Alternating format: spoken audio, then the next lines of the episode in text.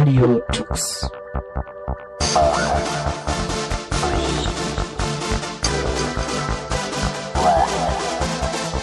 The German Linux Radio, the German Linux Radio.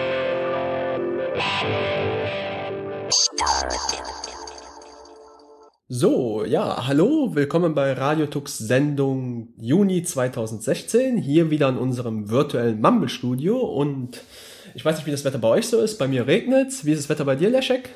Also bei mir scheint gerade die Sonne.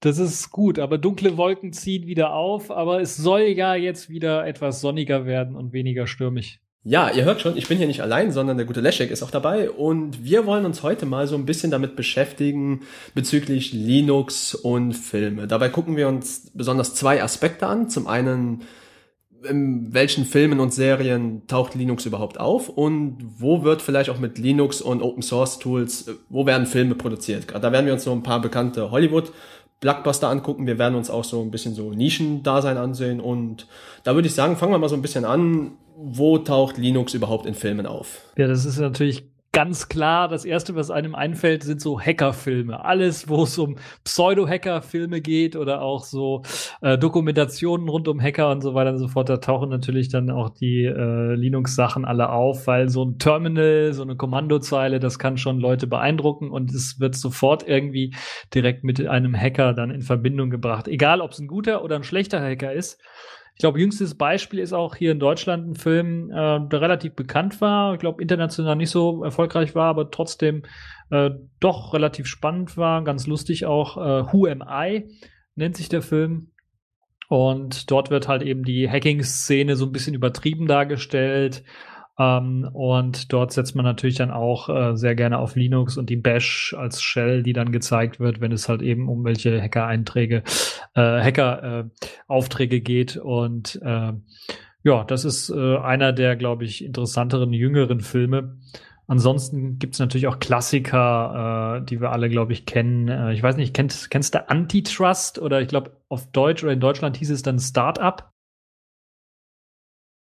Das war ja so ein Film, äh, den ich recht lustig fand, weil äh, als ich den das erste Mal gesehen habe, habe ich gedacht, Kacke, das, der Typ von der großen Firma da, ich weiß gar nicht, wie die hieß oder so, das muss Bill Gates sein und die Firma muss irgendwie Microsoft sein.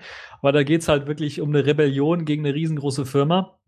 Einem, einen Monopolhersteller, der quasi die Weltherrschaft äh, an sich reißen möchte und dann irgendwie ein Mitarbeiter bei dem halt irgendwie dann merkt, dass da was nicht läuft und äh, das Ganze aufdeckt und natürlich sich dann reinhacken möchte in das System, um an die Daten ranzukommen, äh, die dann aufdecken, äh, die, die illegalen Machenschaften aufdecken und da benutzt er dann natürlich auch die Linux-Kommandozeile und äh, versucht dann irgendwie an die Daten zu kommen. Also das ist auch so ein äh, interessanter Film, glaube ich. Ja, ansonsten gibt's natürlich die ganzen Dokumentationen, die es da so gibt, oder Pseudodokus, würde ich auch sagen. Also hier so Filme wie Inside WikiLeaks, wo es dann um Julian Assange geht und seinen Aufstieg und so weiter und so fort. Ist ja mehr so, ja, so eine Art Action-Dokumentation, würde ich fast schon sagen. Ähm, wo dann mehr ähm, ja, Wert drauf gelegt wird, dann äh, Sachen auch zu übertreiben. Aber da kommt zum Beispiel auch interessanterweise, da haben sich die Leute wahrscheinlich dann auch ein bisschen was Gedanken gemacht oder war zumindest Linux-Scanner dabei. Ein voll konfigurierter Awesome-Desktop daher, wo man dann äh, sieht, äh, wie da drauf rumgehackt wird, wie dann äh, auch in verschlüsselten Chats dann miteinander äh, Sachen ausgetauscht werden. Und selbst das FBI, was da ja ähm, auftaucht, äh, wird dann ähm, oder benutzt dann bei ihren Laptops oder bei ihren Systemen zum Aufspüren der Hacker dann natürlich auch ein Ubuntu-System mit einem GNOME 2 oder mit einem Mate Desktop. Also das äh, da das zaubert einem schon ein Lächeln ins Gesicht, wenn man das so sieht bei den Filmen weil das einerseits natürlich so, so, so, so äh, zeigt zum einen, dass das, das Linux quasi auch angekommen ist in der Gesellschaft irgendwie oder solche Linux-Desktops, zum anderen natürlich auch dieses ganze äh, Pseudo-Hacker-Gedönse, was in so Filmen immer auftaucht, dass das immer noch äh, so, so also dieses Klischee, dass es da immer, immer noch so äh, verwurzelt ist in den Filmen. Ja, es äh, wirkt schon noch so ein bisschen, dass es immer noch so einen gewissen Nerd-Style hat. Jetzt gerade so diese Hacker-Filme, Julian Assange-Doku, das ist ja mehr so was, was ja unsere IT-Kultur betrifft, als jetzt so den Standard äh, Otto Normalface-Tuber, der sich dann jetzt vielleicht hier eher so auf YouTube oder auch so schön Fernsehen im GZSZ und so anguckt. Ja, Facetuber ist auch ein guter Begriff. Da kommen wir nämlich direkt zu einem Film, der auch äh, sehr viel Linux beinhaltet und interessanterweise sehr akkurat auch war, nämlich das Social Network, also die Story rund um Facebook und Mark Zuckerberg.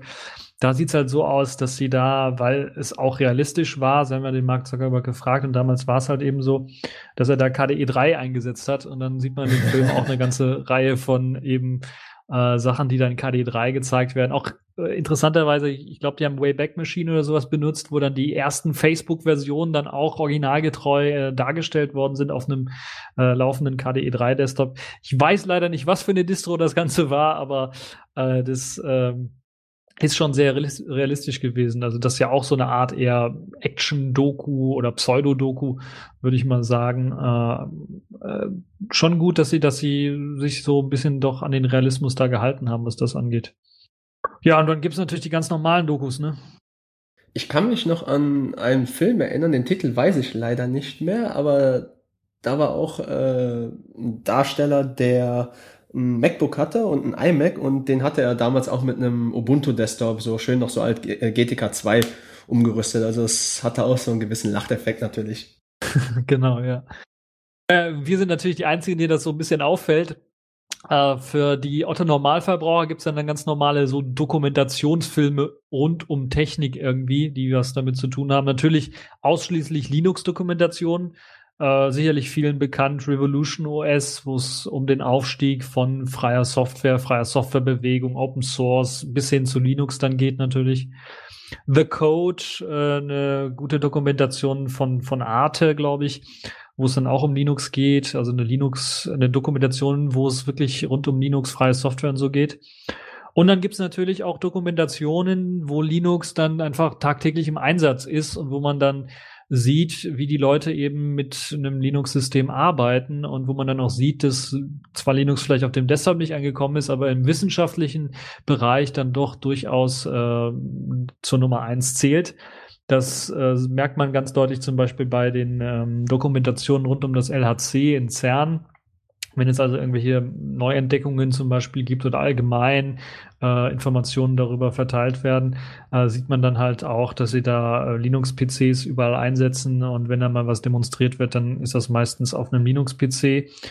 Dann gibt's natürlich auch äh, Hacker-Dokus, ähm, Dokus jetzt im Sinne nicht von so Sachen, die in Kinofilmen laufen, sondern eher im Fernsehen dann laufen, wenn mal auf ARD, ZDF, RTL und Co. mal in Nachrichtensendungen oder in ähm, Magazinen davon berichtet wird, äh, dass da wieder eine Sicherheitslücke aufgetaucht ist und wie man sich irgendwie schützen kann gegenüber War-Driving beim WLAN oder sowas äh, dann werden halt meistens dann auch Ubuntu-Systeme gezeigt oder irgendwelche Linux-Systeme mit, mit Terminals natürlich auch wieder gezeigt, um dann so ein bisschen zu zeigen, okay, das ist jetzt äh, wieder äh, höhere Materie.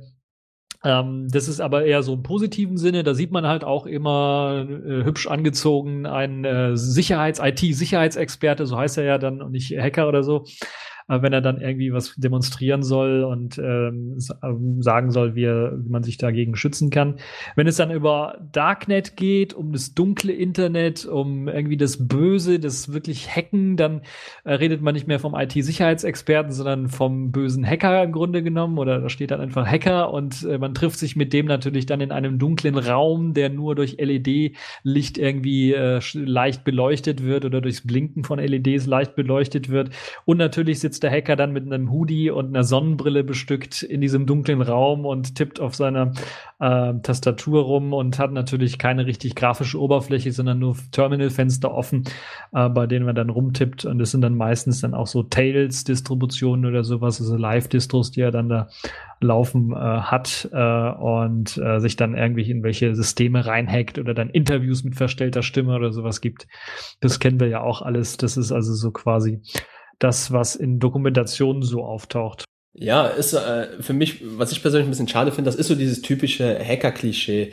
Äh, wenn du dann so eine Dokumentation auf Arte oder so hast, dann denkt so der Otto-Normalkonsument, ja, äh, so in der Szene läuft das halt wirklich so ab. Aber wenn du dir dann mal so Kongresse äh, anschaust, zum Beispiel jetzt hier Chaos Communication Kongress, der ja eigentlich jedes Jahr im Dezember stattfindet, da siehst du eigentlich, das sind ja auch irgendwie Hacker wird's gerne in den Nachrichten genannt, aber da läuft keiner mit Hoodie, Sonnenbrille und so rum. Die kommen ja auch alle schön mit ihrem Desktop äh, beziehungsweise mit ihrem äh, Laptop und ihrer Desktop-Distribution und das ist so ein bisschen, was mir so fehlt. Äh, der Gesellschaft entsteht immer noch dieser Eindruck, diese ganze IT-Kultur, gerade was so Richtung äh, Linux und Hacking angeht, das ist dann mehr so, ja, das ist dann so irgendwie so eine Nerd-Kultur und das ist in der Gesellschaft noch, noch nicht richtig genug propagiert worden. Ja, das ist halt irgendwie so ein Symbolbild, wenn es um Hacker geht. Ich habe auch mal, vor ein paar Wochen gab es, glaube ich, einen Vortrag irgendwie, äh, ich glaube auch vom Chaos Com Com äh, Computer Club, hat einer vorgetragen oder eine vorgetragen, ich weiß es nicht mehr.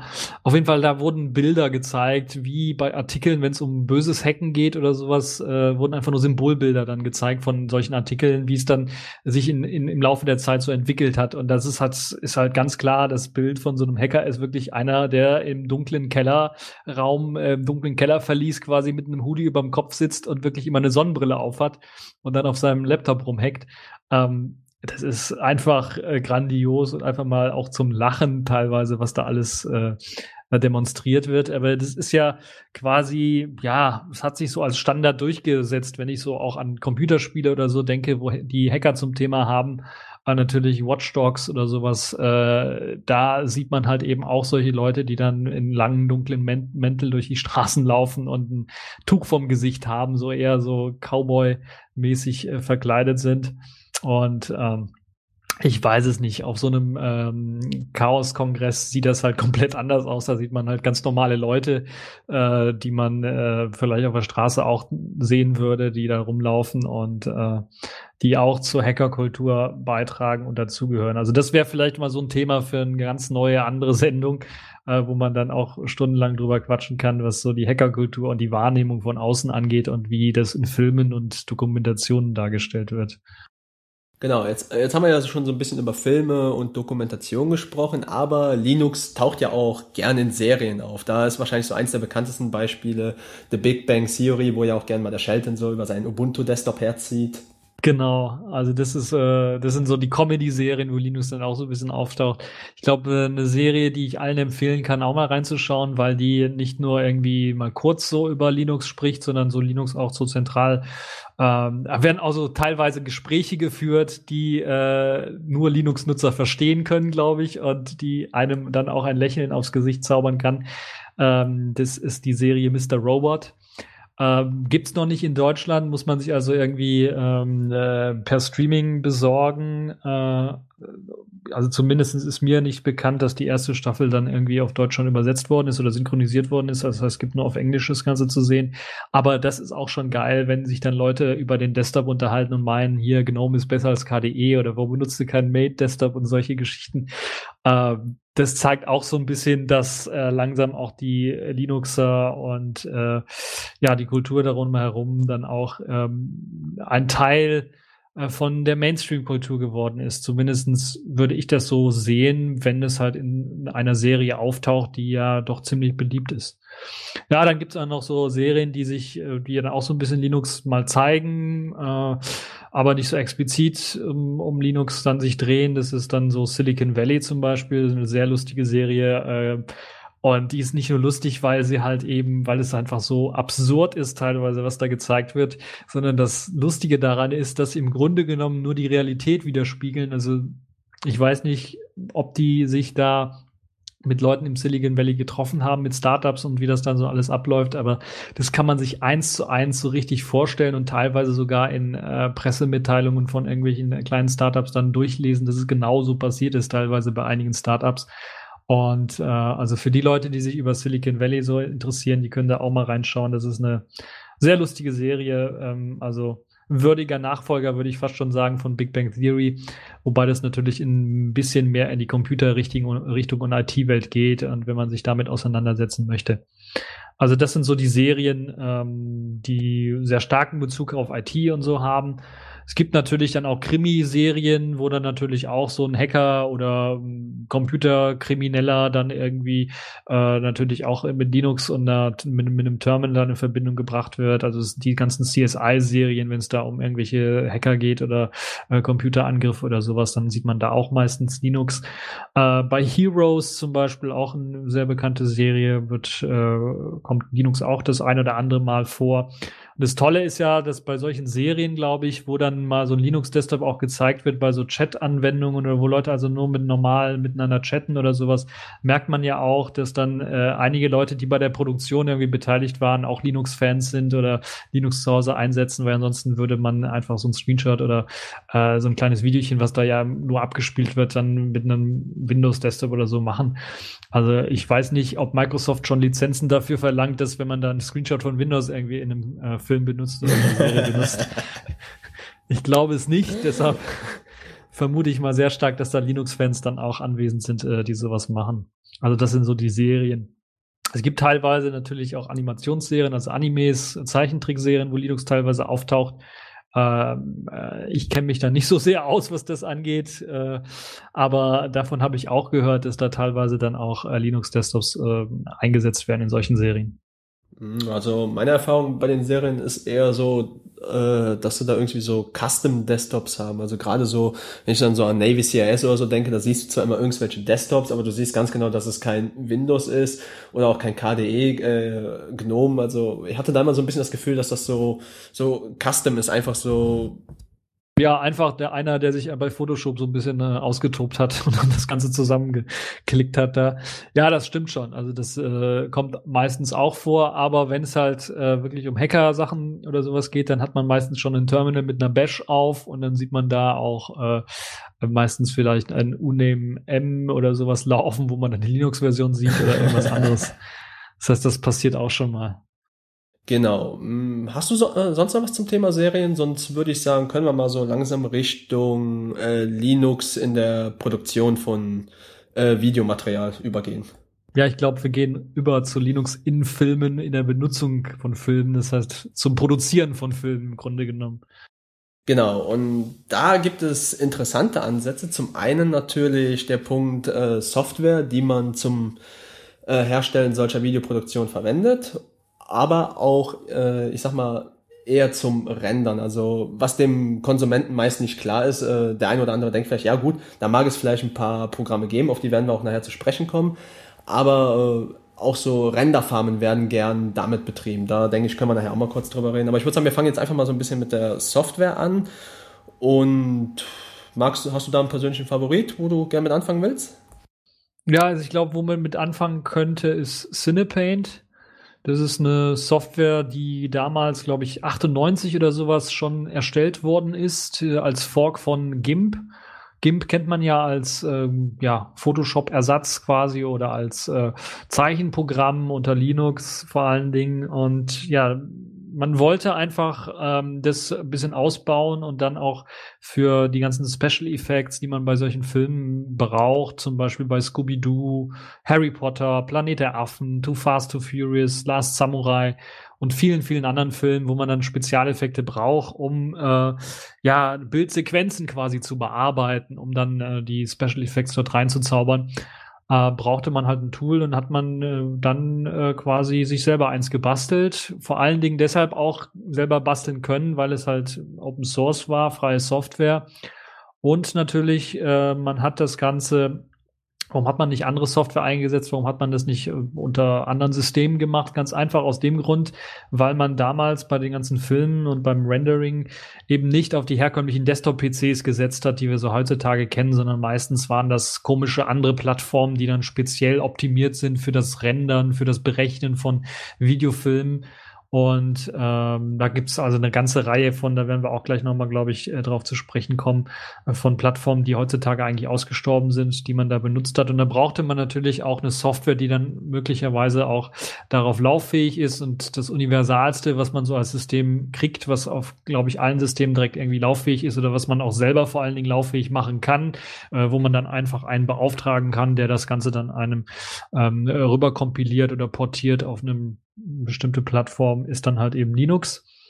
Und deshalb hat man halt eben darauf aufbauend dann auch an Cinepaint angefangen äh, zu arbeiten. Wie ich ja schon gesagt habe, ist halt zur Bearbeitung von ganzen Bildserien gedacht. Also wenn man das so kennt, eine, eine Lichtschwertanimation. Also letztens gab's hier, hat einer, glaube ich, äh, ein Student aus Köln, hat da irgendeinen Preis gewonnen äh, dafür, dass er so einen Kurzfilm gemacht hat, wo es dann um so einen Star Wars Lichtschwertkampf ging und hat dann immer erzählt, wie lange da, wie viel Geld er vor allen Dingen ausgegeben hat. Also 10.000 Euro hat er da schon in die Hand genommen und wie viel äh, Arbeitsstunden und Jahre er eigentlich da reingesteckt hat, äh, dann die ganzen Animationseffekte für dieses Laserschwert zu machen wo dann er quasi Bild für Bild dieses Laserschwert in, in das Bild reinpacken musste. Und wenn man es überlegen, so ein normaler Kinofilm hat vielleicht 24 Bilder pro Sekunde, also nicht 25 wie normale PAL-Auflösung, aber 24 Bilder pro Sekunde.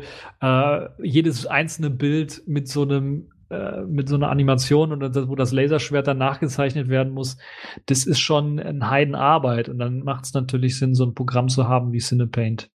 Und äh, das ist auch genial dafür geeignet. Es kann in 8-Bit, 16-Bit, 32-Bit Farbkanäle ansprechen, HDR-Sachen machen, äh, äh, also Bilder übereinander legen und dann über unterbelichten und dann äh, HDR-Effekt zu erzielen und wird dann deshalb auch äh, nicht ohne Grund von oder wird immer noch teilweise ein, eingesetzt von Sony Pictures und DreamWorks und von vielen anderen, äh, die eben auf dieses Tool immer noch schwören, obwohl es, glaube ich, seit 2012 keine neuere Version gab jetzt von Cinepaint, ist es, glaube ich, ein sehr, sehr wichtiges Tool, was immer noch zur Nachbearbeitung dann eingesetzt wird. Zumal die von dir genannten Studios ja selber auch tatsächlich äh, Quellcode beitragen.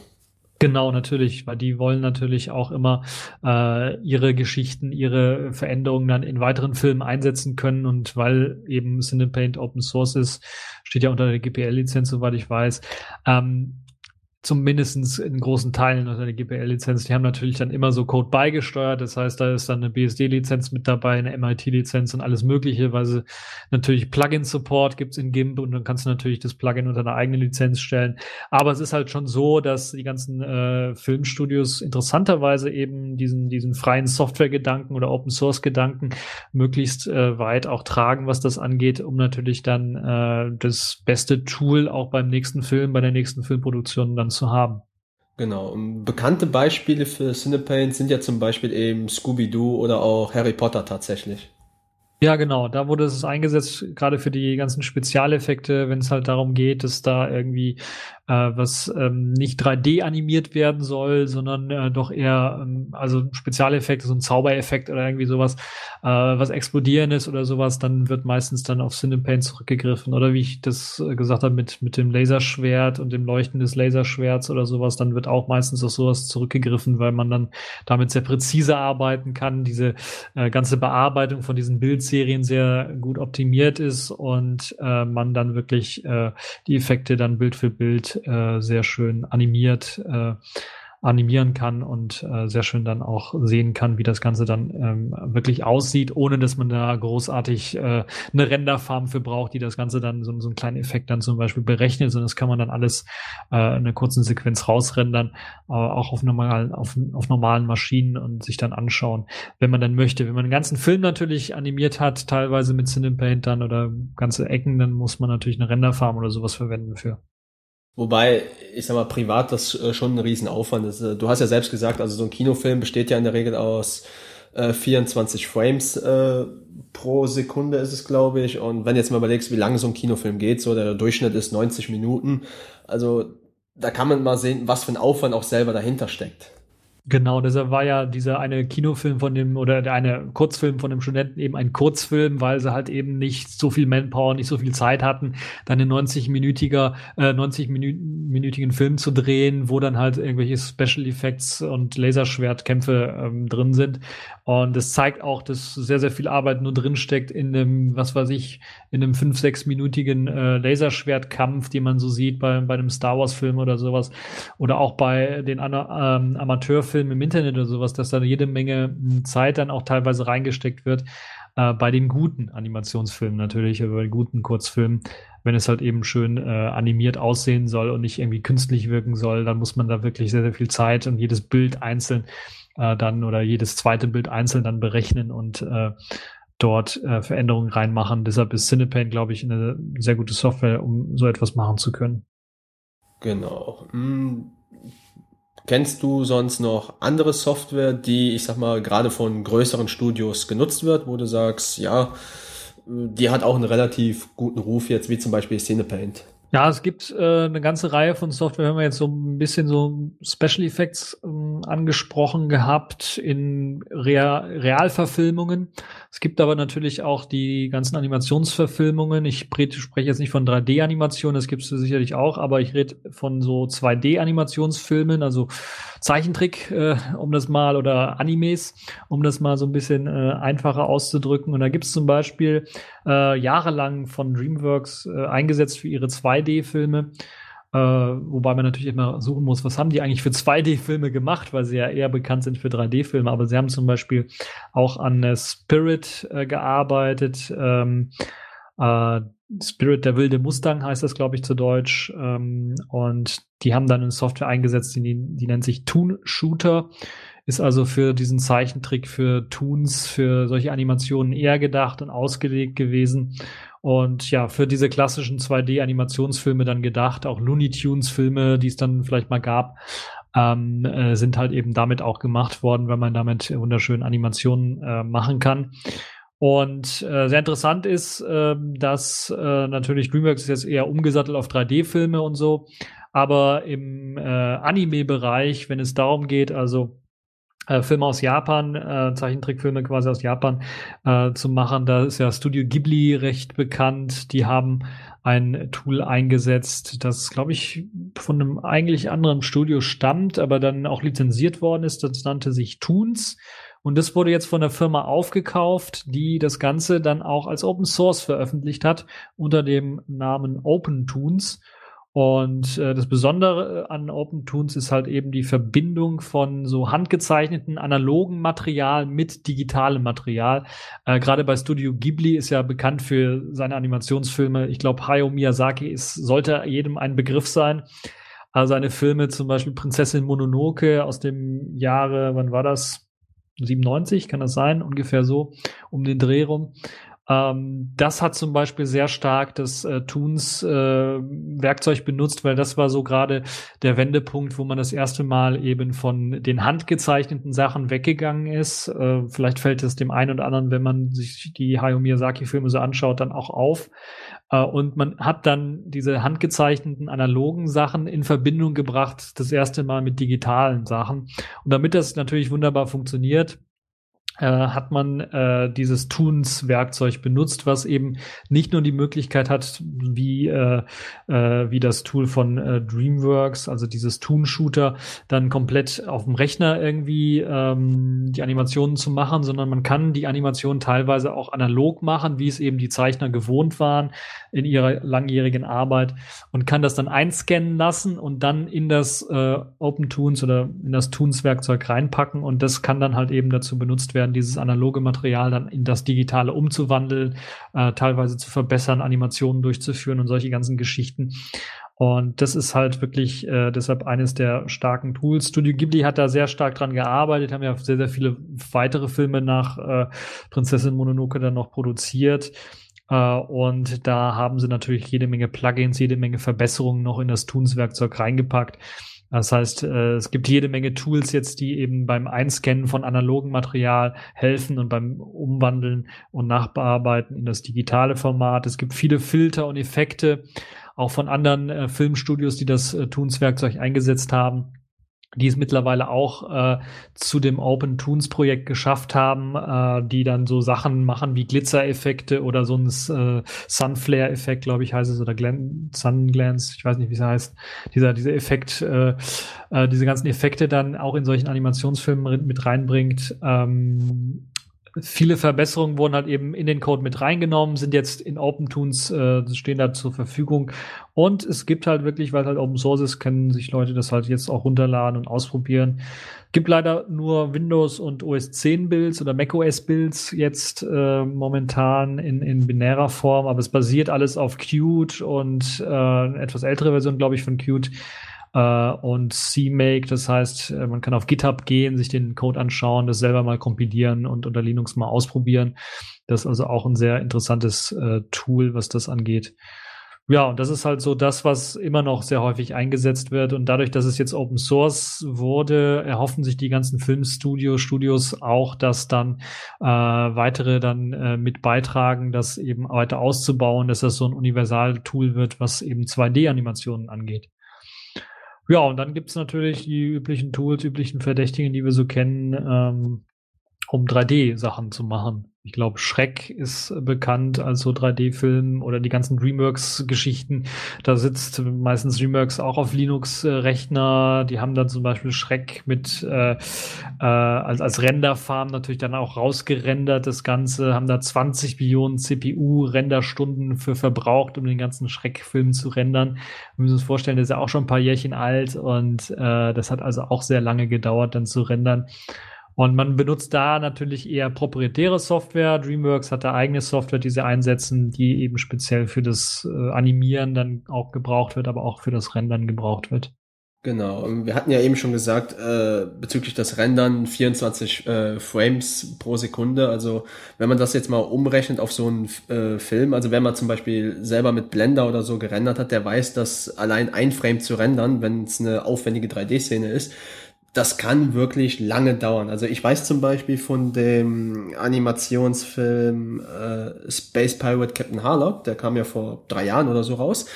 Da haben sie zum Beispiel tatsächlich auf 35.000 Workstations gerendert. Also das ist nicht mal so, dass ein Studio damit zwei, drei Workstations kommt und dann so einen Film rendert für zwei, äh, zwei Monate, sondern da sitzen schon richtige Clusterfarmen hinter und da kommt sehr gern Linux. Allen voran, wie ich jetzt in der Statistik mal gelesen habe, Ubuntu ist da wohl sehr beliebt. Also das setzt wohl ILM auf seinen Renderfarm auch sehr gerne ein.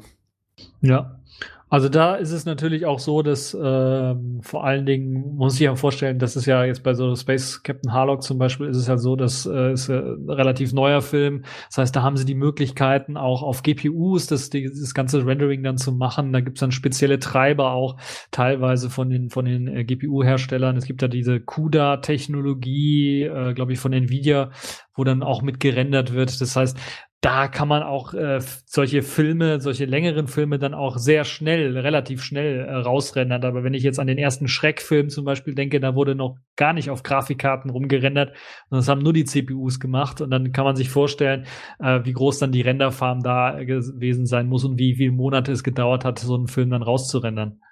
Genau, ein sehr schönes Statement gibt es da auch von den äh, Blendern machen. Die veröffentlichen ja, ja meistens gern so einmal im Jahr so ein Open Source Movie, der ja auch komplett mit Open Source Produkten erstellt worden ist. Und da gab es mal ein Statement, dass sie zum Beispiel im Winter die Heizung ausgemacht haben, weil die äh, äh, Workstations da einfach nonstop am Laufen und am Heizen waren und dementsprechend war im Winter keine Heizung notwendig. Genau, ja. Das kennen ja Gentoo-User auch. Wenn sie ihre Software kombinieren müssen. Da brauchen sie im Winter die Heizung nicht anmachen. Naja. Ähm, ich glaube, eine Sache, die recht spannend ist, und da haben wir, werden wir auch das Ganze verlinken, ist eine sehr ausführliche Story. Äh, da geht es um, einmal um Renderfarmen, aber auch allgemein darum, wie man äh, Linux eingesetzt hat beim Film Titanic. Ähm, Titanic kam ja auch in den 90ern raus, wenn ich mich nicht irre, 1999. Und äh, war auch schon ein Knüller, nicht nur eben, weil die Story recht interessant war, sondern auch, weil sehr viel CGI eingesetzt worden ist, aber auch so eingesetzt worden ist, dass man das nicht so direkt gemerkt hat. Also ich hatte zum Beispiel nicht gewusst, bevor ich diesen Artikel gelesen habe, dass das komplette Schiff, also die komplette Titanic, die sie da hatten, alles CGI war. Äh, das heißt, da war nichts irgendwie echt von dem Schiff, sondern das war alles CGI. Das ist schon recht krass gewesen. Äh, auch die ganzen ähm, äh, Überflutungsanimationen und sowas und die ganzen Wasseranimationen, äh, die man natürlich, äh, oder die ganzen Wassereffekte, die man sieht oder wo sie dann kurz vorm Ertrinken sind. Also ich hoffe, ich gehe davon aus, dass alle schon Titanic gesehen haben. Die werden sich an einige Szenen da äh, erinnern, wenn das Wasser da ins Schiff reindringt und so weiter und so fort. Sind teilweise äh, komplett CGI gerendert gewesen. Und das ist schon sehr erstaunlich, was sie da damals gemacht haben, äh, Jahre 1999. Und ähm, es gab damals halt einfach nichts Besseres als Linux, was man einsetzen konnte, um solche grandiosen Effekte dann, also für damalige Verhältnisse grandiose Effekte dann auch wirklich äh, zu rendern. Also es gab keine, kein, kein System, was irgendwie die Möglichkeit hatte, diese enormen Datenmengen, diese Aufgabe dann zu bewältigen. Und man hat dann, äh, damit man das Ganze dann auch, äh, die ganzen Spezialeffekte, das Rendern und so weiter übernehmen kann, spezielle Linux-Distros auch eingesetzt. Distros, die vor allen Dingen auf exotischen Plattformen wie zum Beispiel der Alpha-Plattform dann äh, lauffähig war, weil das war das, was man damals eben eingesetzt hat, was damals State of the Art war, was damals eben das Beste, Tollste und Geilste war und Schnellste vor allen Dingen war, um solche Renderaufgaben dann durchzuführen, solche Animationen äh, durchzuführen. Und man hatte dann halt eben 350 SGI CPUs, äh, 200 äh, DEC Alpha CPUs und 5 Terabyte äh, Festplatten, die mit 100 Megabit pro Sekunde oder einem etwas schnelleren Netzwerk, ich glaube, ein Gigabit gab es noch nicht, bin mir nicht ganz sicher, angebunden waren und die dann halt eben äh, das Rendering übernommen haben. Und äh, diese Alpha-Prozessoren wurden vor allen Dingen deswegen genutzt, weil man halt die, damals nicht diese GPUs hatte mit den äh, superschnellen Fließkommazahlenberechnungen, sondern da waren halt eben diese Alpha-CPUs das äh, Ausschlaggebende für diese Fließkommazahlengeschwindigkeit und deshalb hat man das Ganze dann benutzt.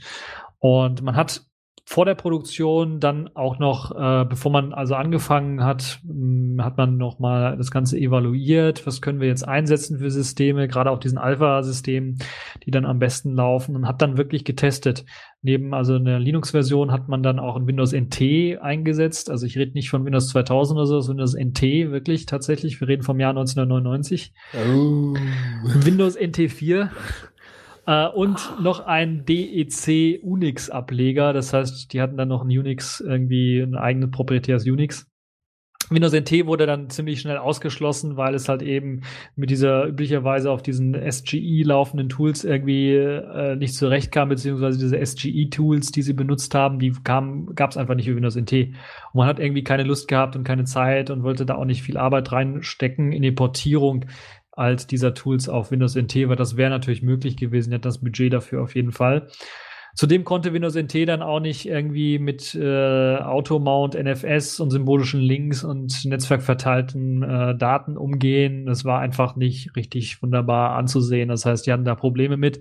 Deshalb haben sie sich gedacht, okay, ja, dann müssen wir doch eher die Unix-Variante einsetzen. Die kann das. Allerdings hatte die dann nicht so gut funktioniert und war auch eben schweineteuer und es fehlte halt auch so ein bisschen die Flexibilität, dann einfach mal zu sagen, okay, wir machen das mal auf einem anderen Rechner oder sowas. Und da gab es dann halt keine Lizenz für und dann konnte man da irgendwie nichts mehr mitmachen.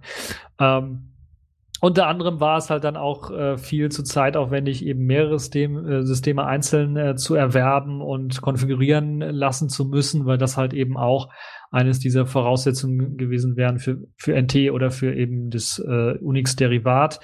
Äh, zudem gab es mit dem Unix-Derivat auch nicht die Möglichkeit, eben äh, mit dem Dateiservern äh, zu kommunizieren, die wiederum mit Tape-Laufwerken verbunden waren, weil man natürlich äh, Sachen auch irgendwie auf Tape noch gespeichert hat und man hatte keine SSDs oder sowas oder man hat den Festplatten nicht so sehr getraut oder man hatte auch schlichtweg nicht so genü genügend große Festplatten, deshalb hat man auf Tape äh, Sachen auf, aufgenommen und da gab es halt eben für die Uni Unix-Variante einfach keine Treiber, die das machen konnten. Und ja, ähm, jede Aufgabe wurde halt äh, sauber und ohne Murren dann erst erledigt, als sie Linux eingesetzt haben äh, in der Testphase zumindestens äh, hat sich das als Bestes erwiesen und so konnte man dann auch schnell die ganzen Unix-Anwendungen relativ einfach auf Linux äh, ausführen. In Sachen Performance-Test schlug es teilweise sogar ohne Portierung äh, die ganzen Unix-Tools äh, oder das Unix-System und hat sich dann auch als hervorragend irgendwie erwiesen und dann ist man natürlich dann relativ schnell zu den Linux-Systemen gewechselt. Also es gab natürlich nicht nur Vorteile, es musste halt auch teilweise, äh, mussten ein paar Sachen natürlich auch portiert werden äh, oder teilweise wurden Sachen eben nur auf diesem Unix supported und da musste man sich halt irgendwie extra Support einkaufen dafür, dass man oder extra Entwickler einstellen, die das äh, dann supported haben auf, auf Linux. Also, aber zum Glück hat man irgendwie Ingenieure mit langjähriger Linux-Erfahrung gefunden. Das fand ich auch recht interessant. Also, dass da wirklich auch teilweise hatte man Leute, die kannten Linux-Entwickler und äh, Leute, die halt äh, zumindest auf der Intel-Plattform sehr viel Erfahrung mit Linux hatten. Und so kam es halt also so, dass wirklich Kameraleute teilweise Leute kannten, die äh, Langzeit Linux-Administratoren waren oder die sich auskannten mit eben Renderfarmen oder mit Cluster-Netzwerken und dann konnte man da relativ einfach dann solche schwierigen Systeme dann auch aufbauen. Und ja, Software musste halt vor allen Dingen äh, lauffähig gemacht werden in Sachen Alpha.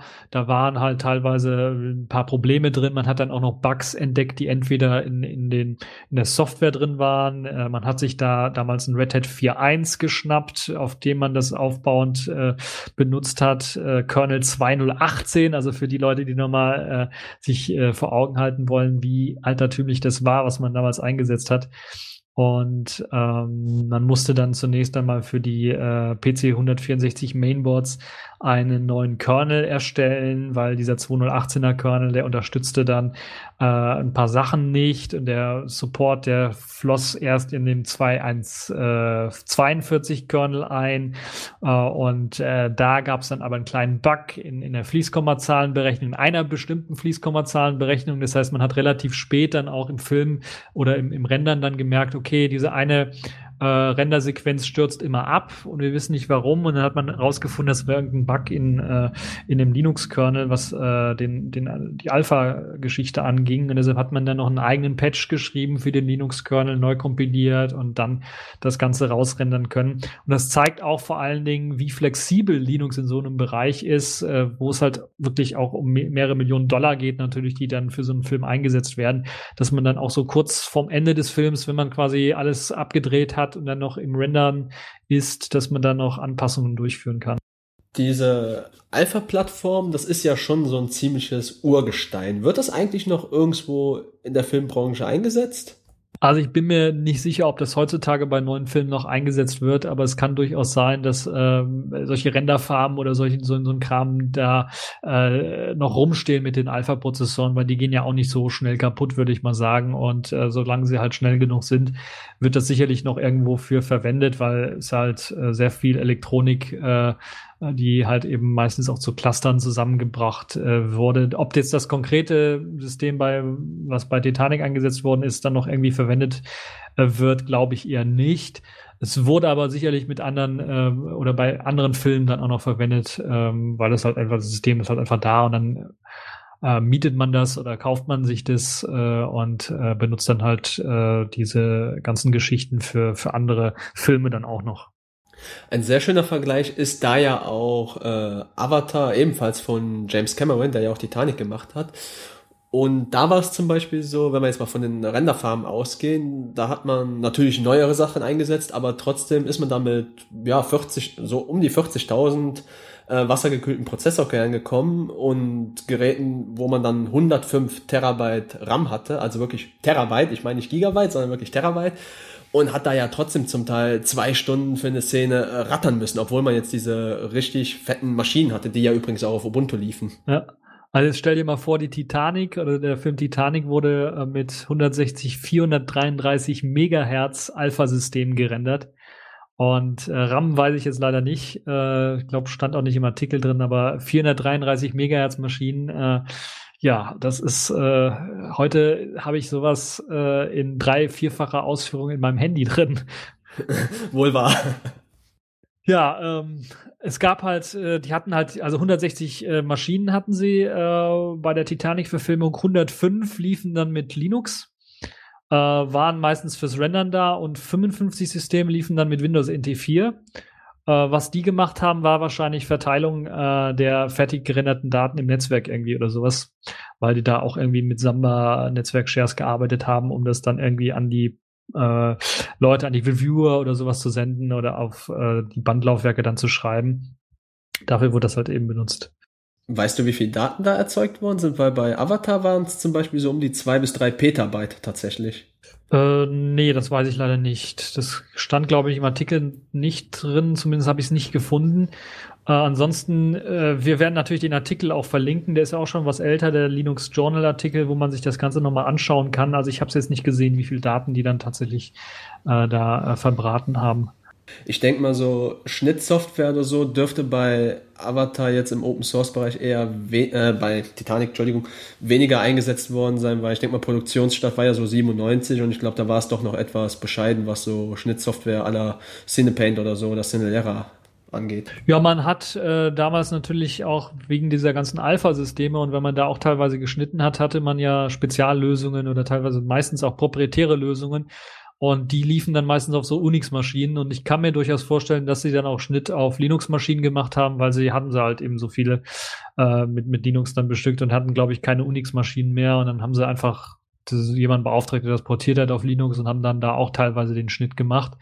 Ähm, äh, wie das da ganz genau aussieht oder ausgesehen hat, das kann ich allerdings nicht sagen. Also ich weiß nicht, ob es äh, äh, oder wie die Software hieß, die sie damals eingesetzt haben für das Schneiden von dem Film. Da wird ja nicht, nicht nur eine Software eingesetzt, sondern mehrere eingesetzt. Da werden nur ein paar Szenen dann so geschnitten irgendwie.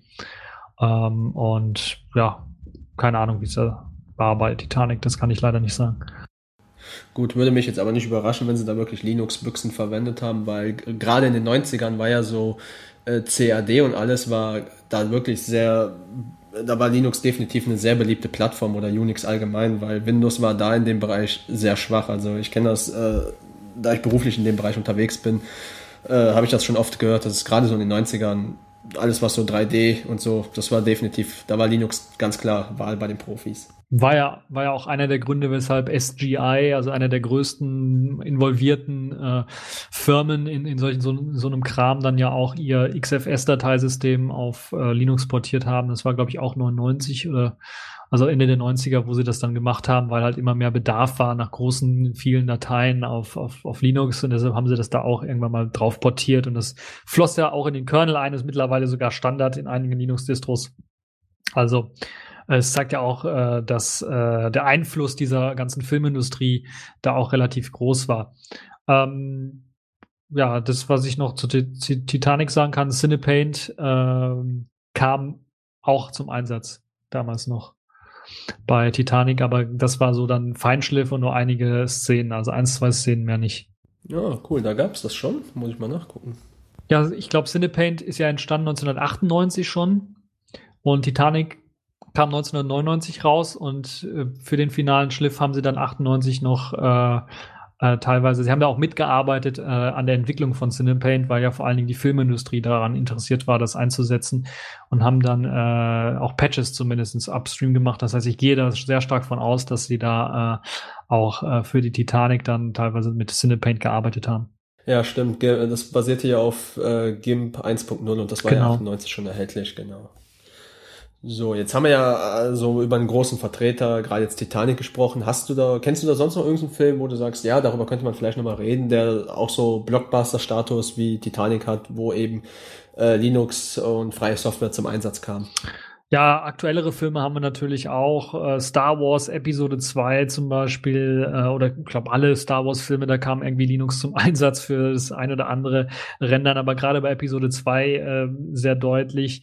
Äh, der Herr der Ringe die komplette Trilogie äh, wurde teilweise mit Linux Renderfarmen dann äh, dort eben benutzt, aber eben nicht nur als Renderfarm wurde Linux benutzt, sondern auch eben äh, als System für Animationssoftware selber, wo die Künstler dann auch die Animationen erzeugt haben auf Linux-Maschinen. Äh, da wurden vor allen Dingen eine ganze Reihe von verschiedenen Programmen auf Linux auch portiert, die vorher proprietär waren teilweise. Momentan zum Großteil auch noch proprietär sind, aber auch relativ bekannt sind, die dann von anderen Plattformen portiert worden sind.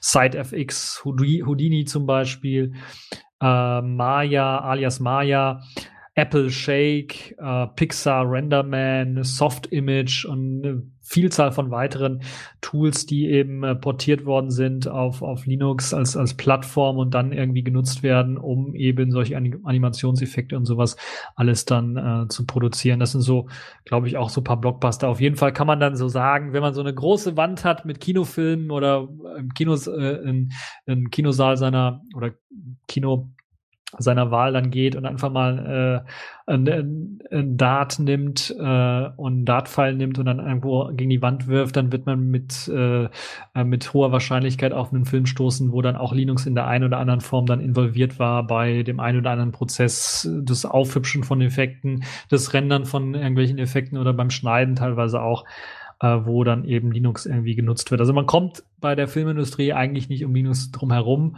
auch einer der Gründe, die dann dazu gesorgt haben, dass zum Beispiel Pixar und Apple, einer der größten Softwarehersteller äh, in diesem Bereich, dann auch einer der größten Softwarehersteller ist, die Linux-Software anbieten in dem Bereich.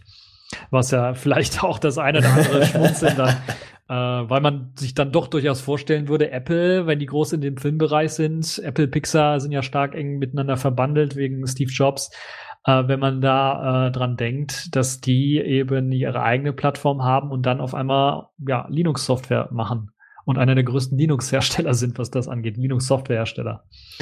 Ja, da hat man natürlich ganz klar Cinepaint. Das ist ja, wie gesagt, von GIMP abgeleitet und die Firma, die das damals gemacht hat, äh, Silicon Grail hieß sie, glaube ich, die sind ja tatsächlich von Apple auch aufgekauft worden. Ja, das, das kann durchaus sein, ja. So, jetzt haben wir natürlich äh, schon mal ein paar schöne Beispiele gehabt. Was, äh, wenn wir jetzt mal so von Tools ausgehen, was gäbe es da noch so, wo man sagt, ja, vielleicht will ich da mal selbst einsteigen, weil äh, man liest immer wieder so von OpenShot, Cardin Live und so, die haben wir jetzt ja zum Beispiel gar nicht genannt. Warum haben wir die nicht genannt? Das liegt vor allen Dingen daran, weil das so eher für den persönlichen Heimbedarf was ist, äh, vielleicht auch für den semi-professionellen Bereich was ist aber das wird in solchen großen Filmproduktionen ähm, meist eher nicht eingesetzt. Wir haben ja auch eher auf das Rendering, auf 3D, auf 2D-Animation, auf Special Effects ähm, davon was geredet und dann werden dann Spezialtools eben für eingesetzt. Was Videoschnitt an sich äh, ansonsten angeht, werden auch viele verschiedene Tools eingesetzt und jedes Filmstudio hat teilweise ja auch eine eigene ja, Softwaremannschaft, die extra Tools für sie schreibt und deshalb gibt's ja so viele proprietären äh, Softwarekram wo dann auch teilweise Schnittsoftware dann dafür geschrieben worden ist. Aber ansonsten gibt's halt eben äh, die handelsüblichen Schnittsoftware-Geschichten, die wir so kennen. Es gibt äh, Lightworks für Linux mittlerweile auch, das eben auch für so professionellen Hollywood-Schnitt dann verwendet wird. Aber der Schnitt ist halt wirklich das Letzte, was man wirklich in so einem Film macht. Also da schneidet man wirklich nur die Szenen zusammen, die man haben möchte. Die werden ja vorher alle schon vorgerendert.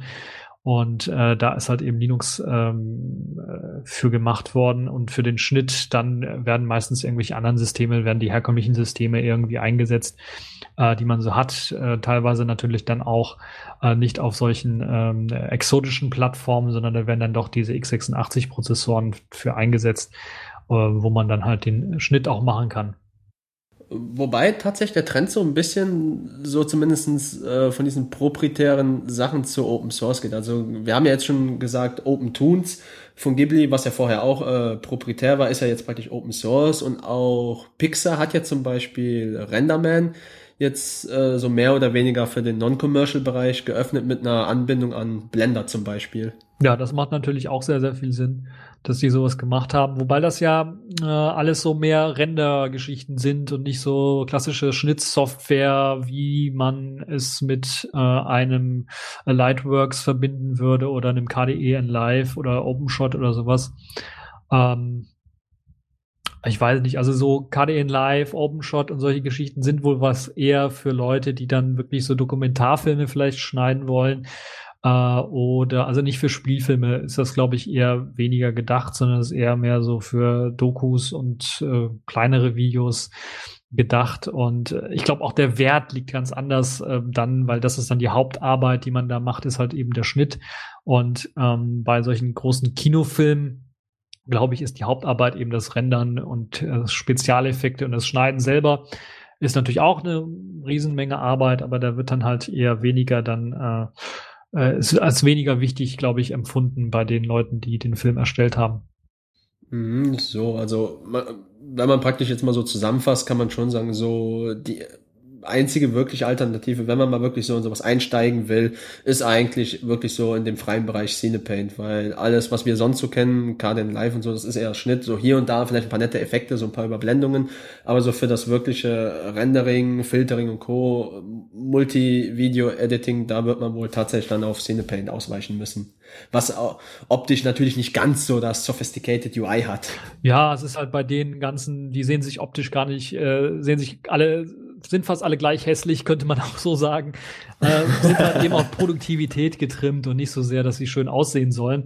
Das ist vielleicht auch ein großer Unterschied zu den ähm, äh, zu der Software KDN Live oder Lightworks und sowas, wobei schon bei Lightworks äh, man sehr viel Produktivität sehen muss oder sehen kann äh, was das angeht. Also die sind nicht alle sehr hübsch, diese ganzen Oberflächen.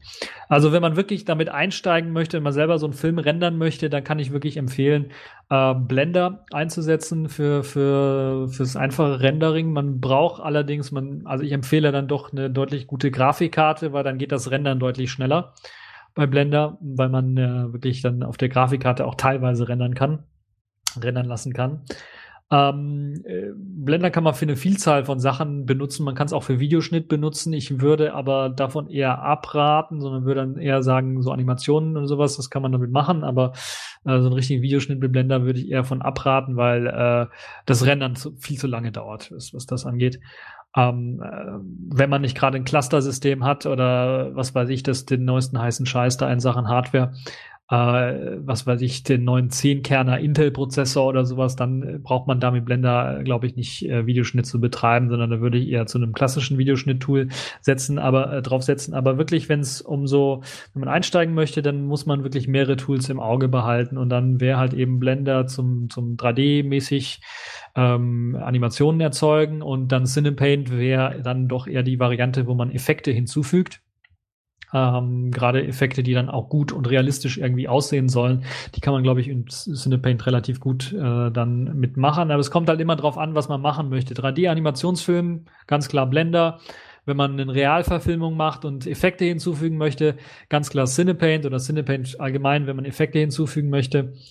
Und äh, ja, das sind so die Tools, die ich empfehlen würde. Und dann Schnitt ist dann, glaube ich, egal, was man da einsetzt. Hauptsache, man hat irgendwie was, was nicht andauernd abstürzt. Genau, weil meistens werden die Sachen dann eh in irgendeinem RAW-Format exportiert und das lässt sich dann auch ganz gut importieren.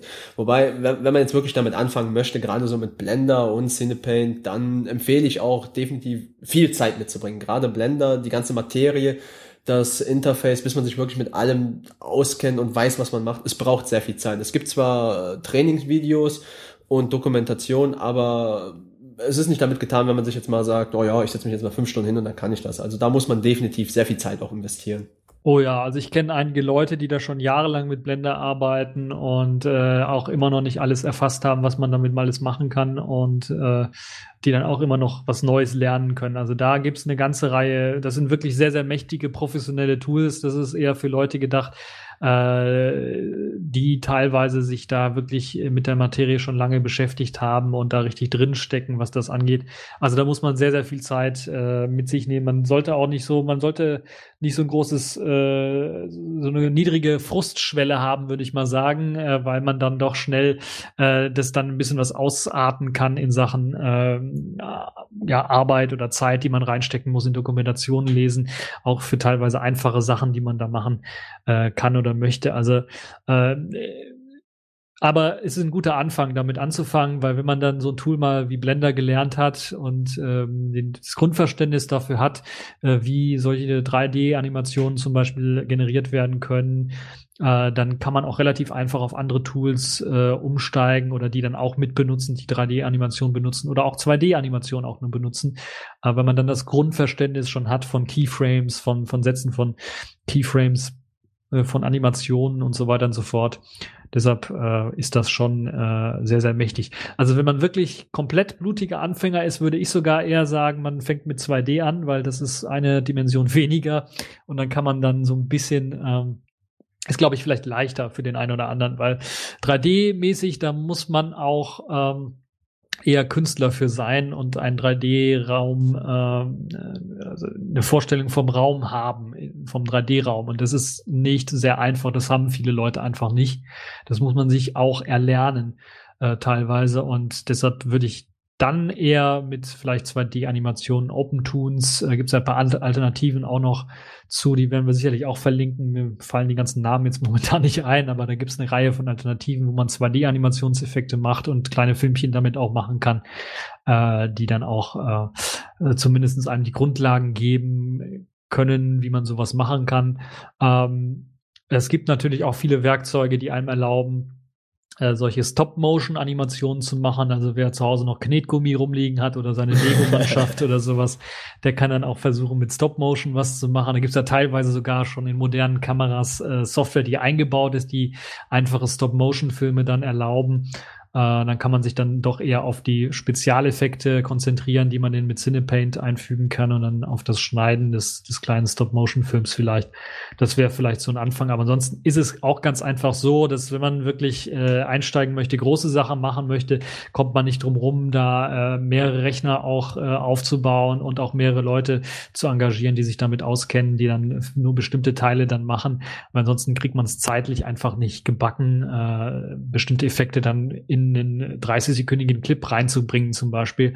Das kann auch schon über mehrere Monate dauern, je nachdem, wie groß und stark dieser Effekt ist. Und dann macht es halt einfach Sinn, wenn man Arbeitsteilung hat und dann jemand anders dann vielleicht an den nächsten 30 Sekunden arbeitet oder sowas.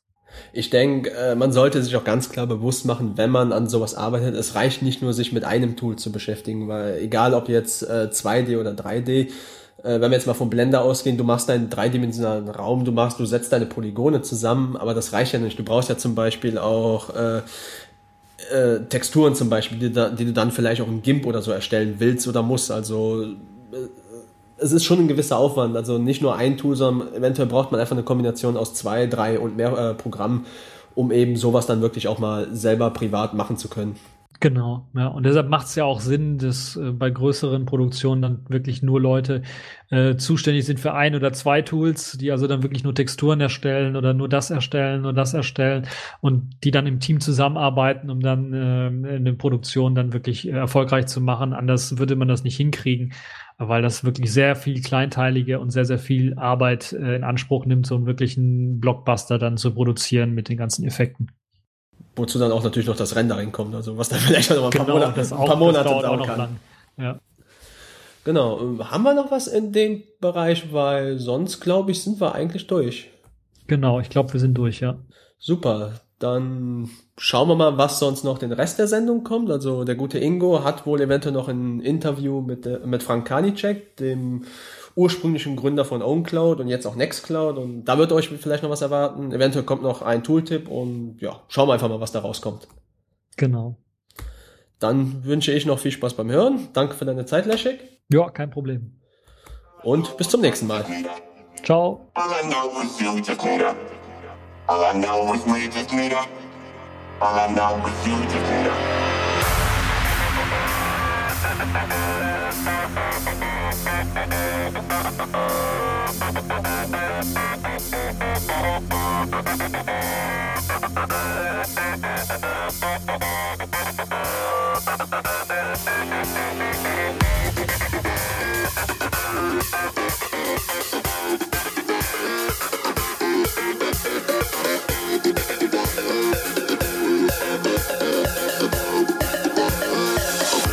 I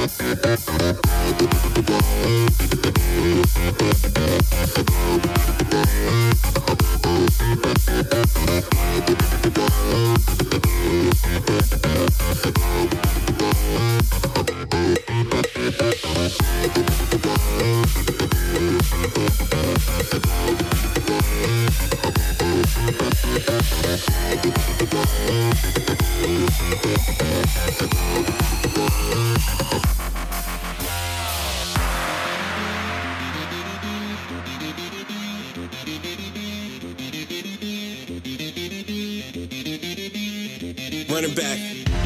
Because I'm awfully deceiving. I always say I'm fine, but that's not the true meaning. The walls are caving in and it leaves me with feelings. But the only one that matters is I won't be defeated. Uh, they'll keep talking, pray that I lost it. I keep it cool, my attitude stay frosted. And I'm intending to bring a revolution. There far too many problems, but far few solutions. So let's march towards the hills. Let's march with the dreams to be fulfilled. The I'm making them sign a bill. Letting out the future is to me still. And all I know is I just need a. All I know is you just need a. All I know is we just need a.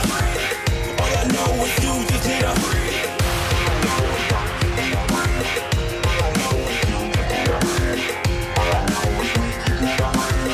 All I know is you just need a breathe. All I know is I just need a breathe. All I know is you just need a breathe. All I know is we just need a breathe. All I know is you just need a breathe. All I know is I just need a breathe. All I know is you just need a breathe. All I know is we just need a breathe. All I know is you just need a breathe.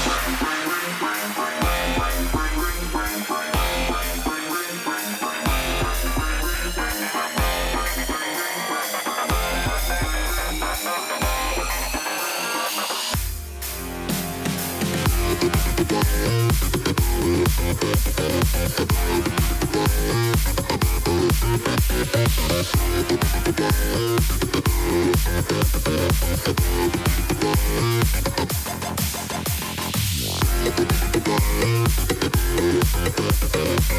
right back.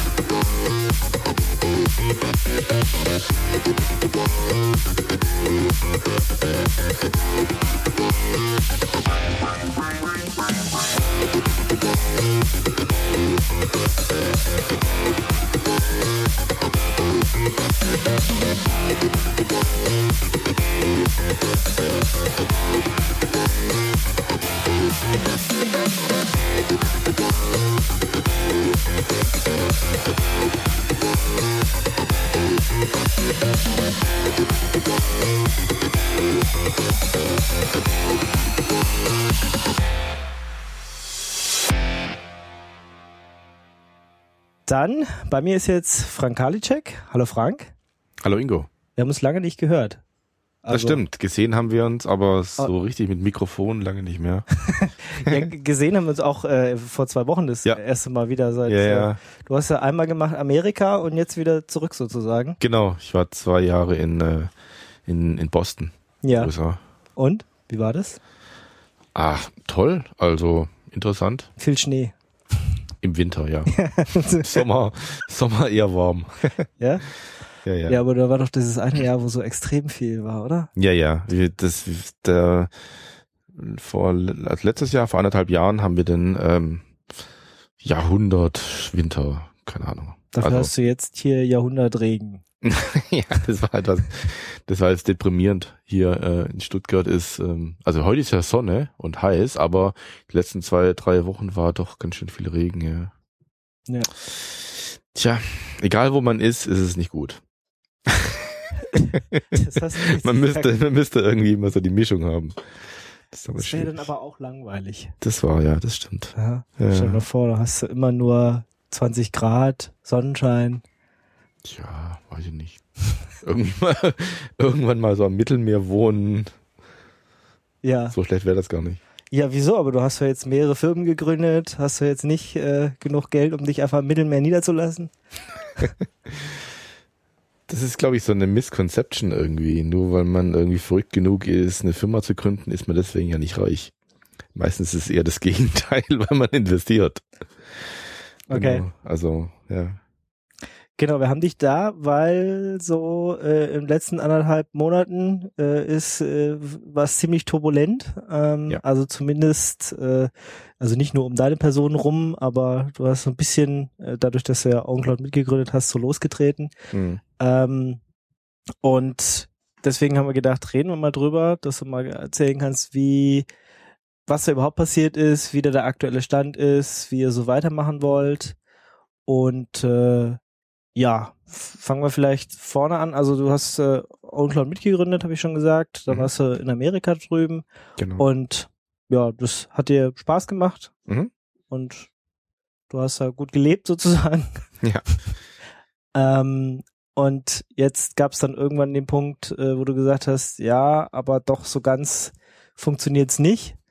Ähm, und ja, bist ähm, aus OwnCloud, aus der Firma zumindest. Also es gibt ja einmal äh, ja ein, ein Open Source Projekt und dann gibt's äh, gibt's eine Firma dahinter, äh, die OwnCloud Incorporated und ich glaube eine GmbH gibt's auch noch äh, in Deutschland irgendwo, die ähm, sozusagen ja ein Business daraus gemacht haben. Und da bist du ausgetreten und hast jetzt äh, eine neue Firma gegründet. Zumindest dann kam das ein paar Wochen später. Hm. Ja, wie, was, was ist da passiert? Warum? Warum? Also ich meine, äh, wir haben uns, wie gesagt, ja auch lange nicht gesehen. Ich Ja. habe so gedacht, äh, was? Was ist jetzt passiert? Also, äh, ja, Ja, gab ja die Ankündigung, dass du das so rauskommst, dann ähm, äh, als, war, war so dein Blogartikel, ja, bleibst aber der Community erhalten. Ich gedacht, ja, okay, vielleicht hat er sich überarbeitet und muss jetzt mal, muss jetzt einfach mal wirklich als Mittelmeer ziehen und ein bisschen Pause machen.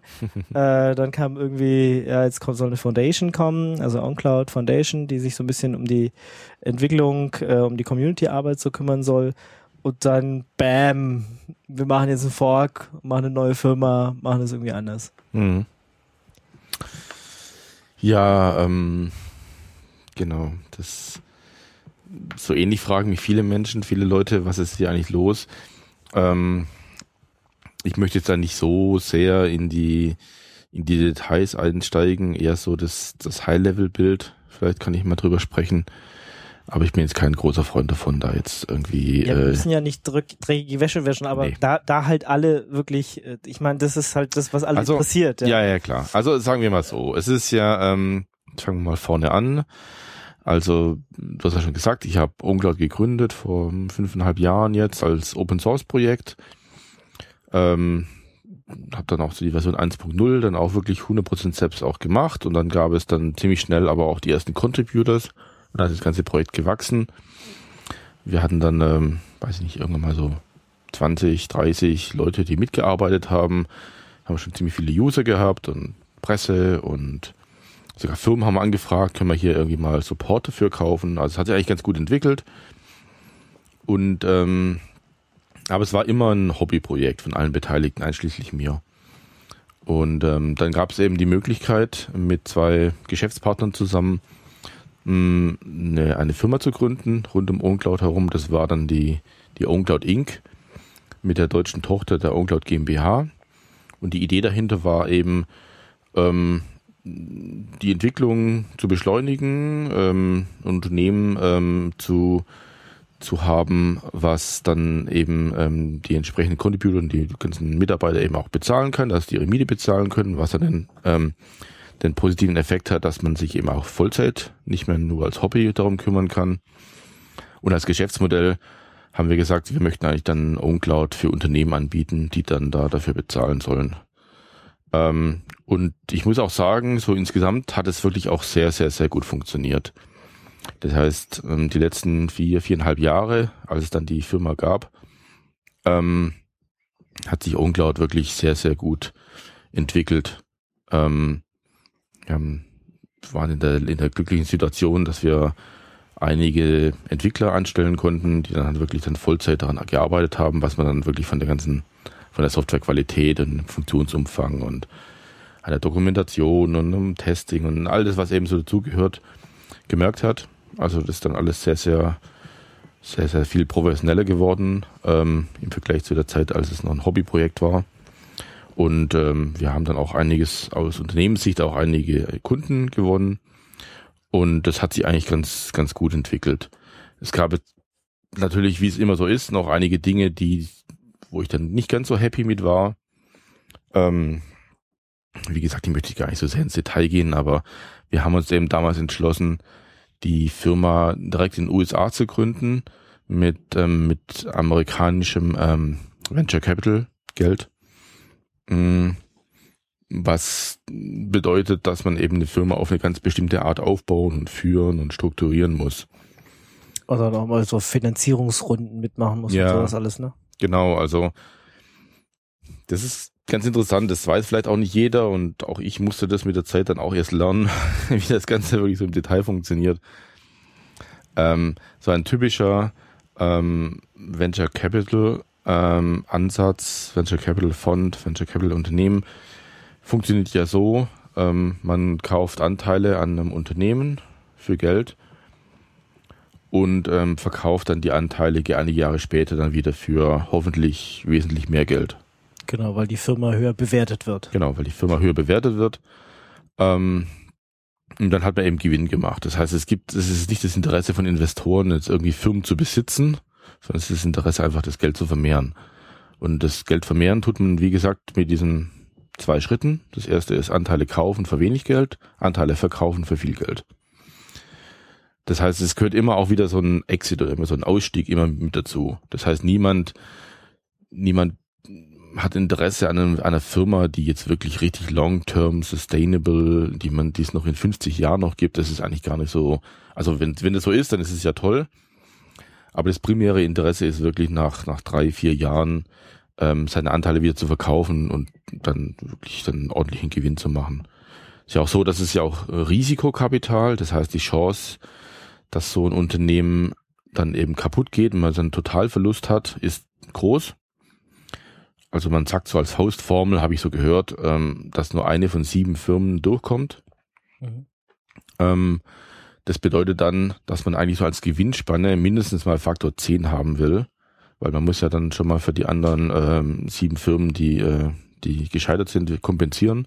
Und man möchte natürlich auch ein bisschen was, ähm, eine Gewinnspanne haben, weil wenn man die nicht hat, dann kann man auch irgendwie es aufs Sparbuch legen oder sonst was machen. Das heißt, es wird eigentlich erwartet, dass man ähm, Geld in ein Unternehmen reinsteckt und in drei, vier Jahren das Zehnfache wieder rausholt. Und das ist natürlich schon eine ziemliche, ziemliche Aufgabe. Also den Unternehmenswert in aller kürzester Zeit zu verzehnfachen. Das ist jetzt nicht ganz so einfach. Ähm, und das bedeutet eben, dass bei vielen Bereichen man einfach halt volles Risiko gehen muss. Das heißt, das Geld, was man bekommt, muss man also innerhalb von kürzester Zeit investieren und man muss innerhalb von kürzester Zeit auch das Wachstum dann haben. Und ansonsten ist es eigentlich schon wieder uninteressant. Wenn man dann langsam wächst, würde man so als keine Ahnung, deutscher oder schwäbischer Unternehmer sagen, ah, ist doch hier solides Wachstum. Mhm. Um das geht's eigentlich überhaupt nicht, sondern es muss wirklich ein Faktor 10 muss her. Und ähm, ja, sonst ist es uninteressant. Und naja, das Modell haben wir eben verfolgt und es hat, wir sind ja auch ganz gut gewachsen. Allerdings ähm, gegen Ende hat sich dann herausgestellt, dass doch ein paar Dinge, so unterschiedliche Interessen dann da sind zwischen der Community und Investoren und innerhalb des Unternehmens hat man dann immer mehr gemerkt, dass das Ganze doch jetzt, sage ich jetzt mal, die aggressive Expansion, das gab es einige Reibungspunkte, sage ich mal so. Und ähm, aus Community-Sicht ist es ja zum Beispiel ja auch so, dass oder andersrum, aus Unternehmenssicht ist es so, um den Firmenwert zu erhöhen, ist es wichtig, dass das Unternehmen natürlich sehr stark in Kontrolle ist und viele Dinge besitzt. Das Beginn des Unternehmens muss natürlich selbstverständlich das Trademark besitzen, weil ist ja ein Wert. Und wenn der Firmenwert steigen soll, dann steigt der Wert des Trademarks und dann ist das gut. Und die Firma soll natürlich auch das Intellectual Property möglichst besitzen, weil damit kann man dann eben auch wieder darstellen, dass das Unternehmen ja im Wert gewachsen ist und dann kann man seine Anteile wieder mit Gewinn besser verkaufen. Also das sind die Interessen. Und aus Community-Sicht ist es eben so, dass man sich so denkt, hm, warum muss ich denn jetzt hier ein Contributor Agreement unterschreiben? Wer, wer ist denn jetzt hier eigentlich in Kontrolle? Wer entscheidet über die Roadmap, wer, ähm, wem gehört der Code, den ich hier schreibe und so weiter. Und für was ist es überhaupt optimiert? Ist es noch optimiert für den Home-User oder ist es optimiert vielleicht für die für den Enterprise-User? Also da gibt es einfach so ein, gewisse Reibungspunkte. Und ja, am Ende ähm, waren eben die ganzen Reibungspunkte so so stark, so stark ja, dass dann ähm, eine ganze Reihe von Leuten, also es war jetzt ja nicht nur ich, so eine ganze Reihe von Leuten gesagt haben, ähm, wir versuchen mal was Neues. Okay, aber das war jetzt keine von jetzt auf gleich äh, Geschichte. Nee, das sondern ist, äh, das war jetzt äh, schon eine längere Diskussion, ja. Äh, also sowohl in der Firma als auch mit der Community oder? Genau, also es ist ja es ist ja nie so, dass wenn man im Unternehmen arbeitet, egal was man tut im Leben, ne, es ist ja nicht immer schwarz und weiß. Es ist ja immer eine Grauzone. Und ähm, das ist, ich habe ja auch vorhin gesagt, das sind ja auch viele Dinge, die haben sehr gut funktioniert bei OwnCloud. Und ähm, dann ist es eben so ein, ein Reifungsprozess, wo man dann irgendwann an den Punkt kommt und sagt, so, das kann man vielleicht anders besser machen. Mhm. Jetzt äh, hatten sich ja dann so ein bisschen die Ereignisse überschlagen. Also ich habe schon gesagt, dann wurde noch eine OnCloud Foundation gegründet. Mhm. Ähm, aber hat euch das jetzt nicht gereicht oder war da einfach schon der, der, der Weg war einfach schon zu weit fortgeschritten oder ähm, also ich meine, das war ja noch so, ja. so, so quasi so ein Angebot, äh, wir, wir, wir binden die Community stärker ein, das was euch jetzt äh, ja. vorher dann gestört hat. Ich kann jetzt nicht so sehr zu der, viel zu der Uncloud Foundation sagen, weil ich da nicht beteiligt war. Aber das ist ja passiert. Da hatte ich ja schon vier Wochen ja schon das Unternehmen ja schon verlassen eigentlich. Da war ich ja schon, habe ich ja schon vier Wochen davor ja schon gekündigt und einige andere Leute auch. Deswegen war das vielleicht auch bisschen spät. Und zwar auch zwei Tage vor unserem Launch ja dann von, von Nextcloud. Also es war ein bisschen spät. Und auf der anderen Seite ist es auch so, dass ich die Foundation jetzt, ich persönlich jetzt auch etwas anders strukturiert hätte. Ähm, also ja, nee, um die Frage zu beantworten, das war jetzt, das ist jetzt nicht die Lösung, nein. Mhm. Ähm, als Reaktion dann auf eure Neugründung hat ja auch die OnCloud Inc. dann direkt dicht gemacht. Hm. Ähm, ja, kannst du dazu noch irgendwas sagen? Ja, ich, wie ich schon sagte, war ich da ja schon dann über vier Wochen oder über einen Monat ähm, aus dem Unternehmen raus und nicht mehr beteiligt an der Entscheidung und bin von da jetzt nicht wirklich qualifiziert, jetzt irgendwelche irgendwas zu erzählen. Und selbst wenn ich jetzt Hintergründe wüsste, möchte ich da jetzt auch nicht so viel dazu sagen. Es ist halt so eine Sache, die ist vielleicht mir schon wichtig zu betonen, dass ähm, ja, zwei Dinge. Das erste, das Wichtigste, dass es natürlich äh, sowohl mir, und ich glaube, da kann ich auch für meine, meine Kollegen bei Nextcloud sprechen, eigentlich uns allen leid tut, dass es so weit kommen musste. Das ist nicht schön, speziell wenn man dann eben dann Kollegen, mit denen man viele Jahre zusammengearbeitet hat, mehrere Kollegen dann den, den Job verloren haben. Das ist nicht schön. Ähm, auf der anderen Seite kann man sich natürlich hier auch immer fragen, was ist jetzt Ursache und Wirkung? Ja, Gibt es irgendwie, gibt es Nextcloud, weil OwnCloud vielleicht ähm, auf wackeligen Füßen stand? Oder stand OwnCloud auf wackeligen Füßen, weil es Nextcloud gab? Ähm, ja, also das ist dann manchmal auch nicht ganz so eindeutig, was Ursache und Wirkung ist. Oder anders formuliert, ich, ähm, wenn es die OwnCloud Inc. zwölf Stunden nach unserem Announcement schon so einen Blogpost veröffentlicht, dann, ähm, dann gab es vielleicht auch noch andere Gründe als nur unser Announcement. Ja. Okay, oder zumindest äh, waren da schon Vorbereitungen getroffen. ja das man- wie, könnte möchte ich man jetzt, gar nicht so sehr und weiß ich jetzt auch nicht, was da hinter den Kulissen gelaufen ist. Aber Aber könnte man jetzt, äh, kann man Ja, jetzt spekulieren? kann oder, man, oder ich kann das jetzt mal machen. sind vielleicht mehr ähm, Dinge passiert wie nur der Nextcloud Launch. Ja.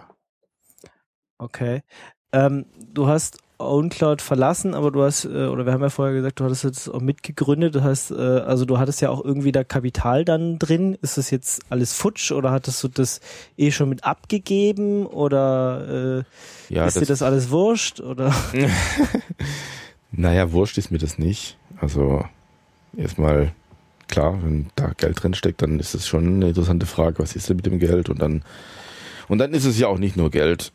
Es ist ja auch wirklich, ich, das ist halt, wenn es halt so die eigene Erfindung ist, kann mich noch erinnern, wie ich dann in Stuttgart hier in der Wohnung saß und dann haben wir den Namen, über den Namen gebrainstormt und Logo gebastelt und announced und den Code geschrieben und da steckt schon ziemlich viel drin und auch Dinge, die ehrlich gesagt auch wichtiger sind wie das Geld. Von daher ist es schon alles sehr, ähm, ja, ja, spannend oder, ja, spannend. Auch manchmal auch nicht so schön. Mhm. Ja.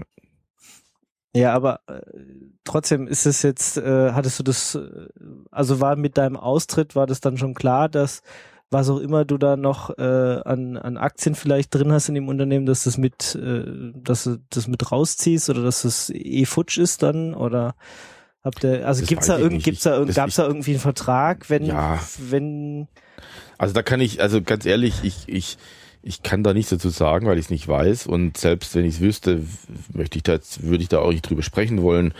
Ich habe ehrlich gesagt keine Ahnung, was mit der Firma passiert und was das für meine Anteile bedeutet. Ich habe ich keinerlei Ahnung, weiß ich nicht. Und Okay. Und da hast du auch nicht mit irgendeinem Anwalt drüber gesprochen. Also ich meine, könnte man ja auch irgendeinen Anwalt äh, in Amerika bezahlen, der sich dann um so einen Schissel kümmert, aber ja, also irgendwann mal wird man dann schon wissen, was da was passiert und was passiert ist und passieren wird. Mhm. Momentan äh, weiß ich da noch nichts drüber. okay. Jetzt habt ihr ähm, Nextcloud gegründet Mhm. ähm, und das habt ihr gemacht, indem ihr äh, zumindest erstmal eine Firma äh, in Deutschland neu gegründet habt Mhm. und quasi den Code von OwnCloud, der halt öffentlich zugänglich ist, Mhm, Weil es gibt ja Teile, die sind proprietär, gell? genau. Also der, den, den es öffentlich gibt, der unter der äh, GPL steht oder eine AGPL oder was ist es? Äh, AGPL. AGPL V3. steht. Genau. Ähm, den habt ihr geforkt und habt gesagt, wir machen jetzt auf äh, diesem Stand ein neues Projekt. Mhm. Genau. Also ähm, das Spannende an OwnCloud war und ist ja vielleicht, also ich fand es immer spannend und andere Leute haben das, glaube ich, auch so gesehen, ist, dass es immer eine Kombination aus einer Community und einer Firma waren ist. Und ähm, das ist eigentlich, finde ich auch immer noch eine ziemlich spannende Konstellation, weil da eigentlich ähm, das für beide Seiten gut funktionieren kann.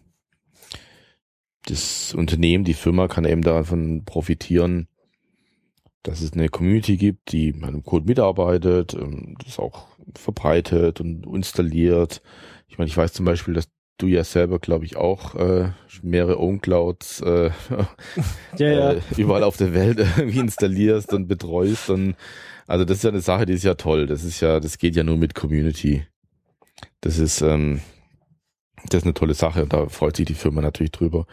Und auf der anderen Seite freut sich die Open Source Community vielleicht auch, dass es einige ähm, Vollzeitentwickler gibt, die eben da viel Energie und Zeit reinstecken, um dann guten Code zu schreiben und ähm, Ja, zu releasen und zu testen und alles, was dazugehört, zu packagen, ja. ja und gerade Testing und, und auch solche Sachen machen, die vielleicht nicht jedem Ja. äh, Open Source Entwickler Spaß machen, Ja, die genau. aber halt eben Genau. wichtig sind, Genau, weil sonst äh, genau. gibt's halt andere Probleme. Ja, und das finde ich immer noch, das ist eine gute Kombination und bei Nextcloud möchten wir das eigentlich, diesen Teil eigentlich auch grundsätzlich erstmal so beibehalten und weiterführen. Das heißt, Nextcloud ist ähm, auch eine Open Source Community und Nextcloud ist auch eine Firma, die auch beide zusammen an derselben Software arbeiten, genau wie bei OwnCloud auch. Also der Teil ist gleich. Okay, der da ist gleich, aber was ist dann jetzt anders? Also ich meine, sonst würde der denselben Fehler ja wieder machen. Genau, also es sind einige Dinge anders, es ist über Jahre es sind einige Dinge aufgetaucht, wo, wo entweder sind sie mir aufgefallen oder Kollegen sind sie aufgefallen oder aus der Community oder aus der Presse oder, oder den Usern oder wie auch immer. Es gab jede Menge ähm, Feedback, was man vielleicht besser machen könnte. Und das versuchen wir eben zu machen und da gehören einige Dinge dazu. Das erste ist, dass wir ähm, kein Contributor License Agreement mehr benötigen. Das heißt also, wenn jemand aus der Community Code schreibt, äh, muss er seine, seine Urheberrechte daran nicht abtreten, Genau. ähm, sondern kann sagen, ist weiterhin meins, aber alle dürfen es benutzen. Genau, genau. Also das ist ein bisschen jetzt, ich weiß nicht, wer unter den Hörern jetzt ähm, so tief in dem ganzen Lizenzthema drinsteckt. Das sind ganz interessante Dinge, wo man jetzt erst denken könnte, na ja, das sind ja nur Details, das sind irgendwie ein, zwei Zeilen irgendwie im Licensing-Header oder irgendwie ein paar Verträge, das ist nicht so wichtig, aber im Endeffekt kann das dann doch schon für die Zukunft von so einem Open-Source-Projekt und von so einer Software große Auswirkungen haben. Das ist vor allem auch so ein Einstiegs, eine Einstiegshürde. Mhm. Also wenn ich jetzt äh, auf GitHub gehe und äh, drei Zeilen irgendwo ändere und dann könnt ihr es nicht annehmen, bevor ich nicht irgendwie äh, ein 30-seitiges Dokument äh, unterschrieben habe. Ja. Ja, genau. Also vielleicht mal ganz kurz zu dem, zu dem, zu dem Businessmodell von OwnCloud, äh, damit es auch ein bisschen verständlich ist. Mm, Man könnte jetzt ja sagen, naja, das ist ja alles Open Source, das ist alles AGPL v3, wie gerade schon erwähnt. Die Leute entwickeln den Code und fügen den zusammen in so einem GitHub-Repository und alles ist gut. Ähm, es gibt allerdings ähm, oder andersrum als Teil des Geschäftsmodells von OwnCloud auch noch sowas wie namens Dual Licensing anzubieten. Das heißt, es gibt Kunden und Unternehmen, die mögen die GPL nicht oder die AGPL oder Mhm. diese diese viralen Copyleft-Lizenzen, die gelten in manchen Rechtsabteilungen so ein bisschen als evil. Und dann kann OwnCloud eben sagen, kein Problem, ähm, wenn du uns es auch unter unserer speziellen unter, Lizenz unter haben. unserer Super-Lizenz könnt ihr es eben auch haben. Und da habt ihr dann gewisse Verpflichtungen nicht mehr, die man bei der AGPL hat, zum Beispiel, dass man eben Änderungen auch und open sourcen muss, was bei AGPL der Fall ist. Sagt man, ja, kein Problem, nehmt einfach die Lizenz und da habt ihr diesen, diesen, äh, diese Pflicht nicht. Mhm. Die kostet aber Geld. Also gibt's nur, wenn wir, wenn ihr Kunde werdet. Ähm, das ist eine Sache. Ähm, was mit dem Contributor Agreement zu tun hat. Und eine andere Sache ist, dass es Also, bei, die, die, ja. Diese Dual Licensing gibt's ja ganz oft. MySQL hat das früher auch gemacht. Ja, genau. Und äh, also andere be bekannte Open Source Projekte, ja. genau. Hm. Genau, also das ist quasi das eine Geschäftsmodell und dann OwnCloud hat noch eine weitere Sache gemacht, die darauf aufgebaut hat, Nämlich, ähm, es gab einige Enterprise-Apps oder proprietäre Apps, das sind also quasi Plugins oder Erweiterungen von OwnCloud, die nicht Open Source sind, also die nicht unter der AGPL-Lizenz stehen. Und diese Erweiterungen, die, ähm, die bekommt man eben nur, wenn man Kunde ist. Ähm, ja, in der Free Software Welt wird sowas oft ähm, als Open Core Modell bezeichnet.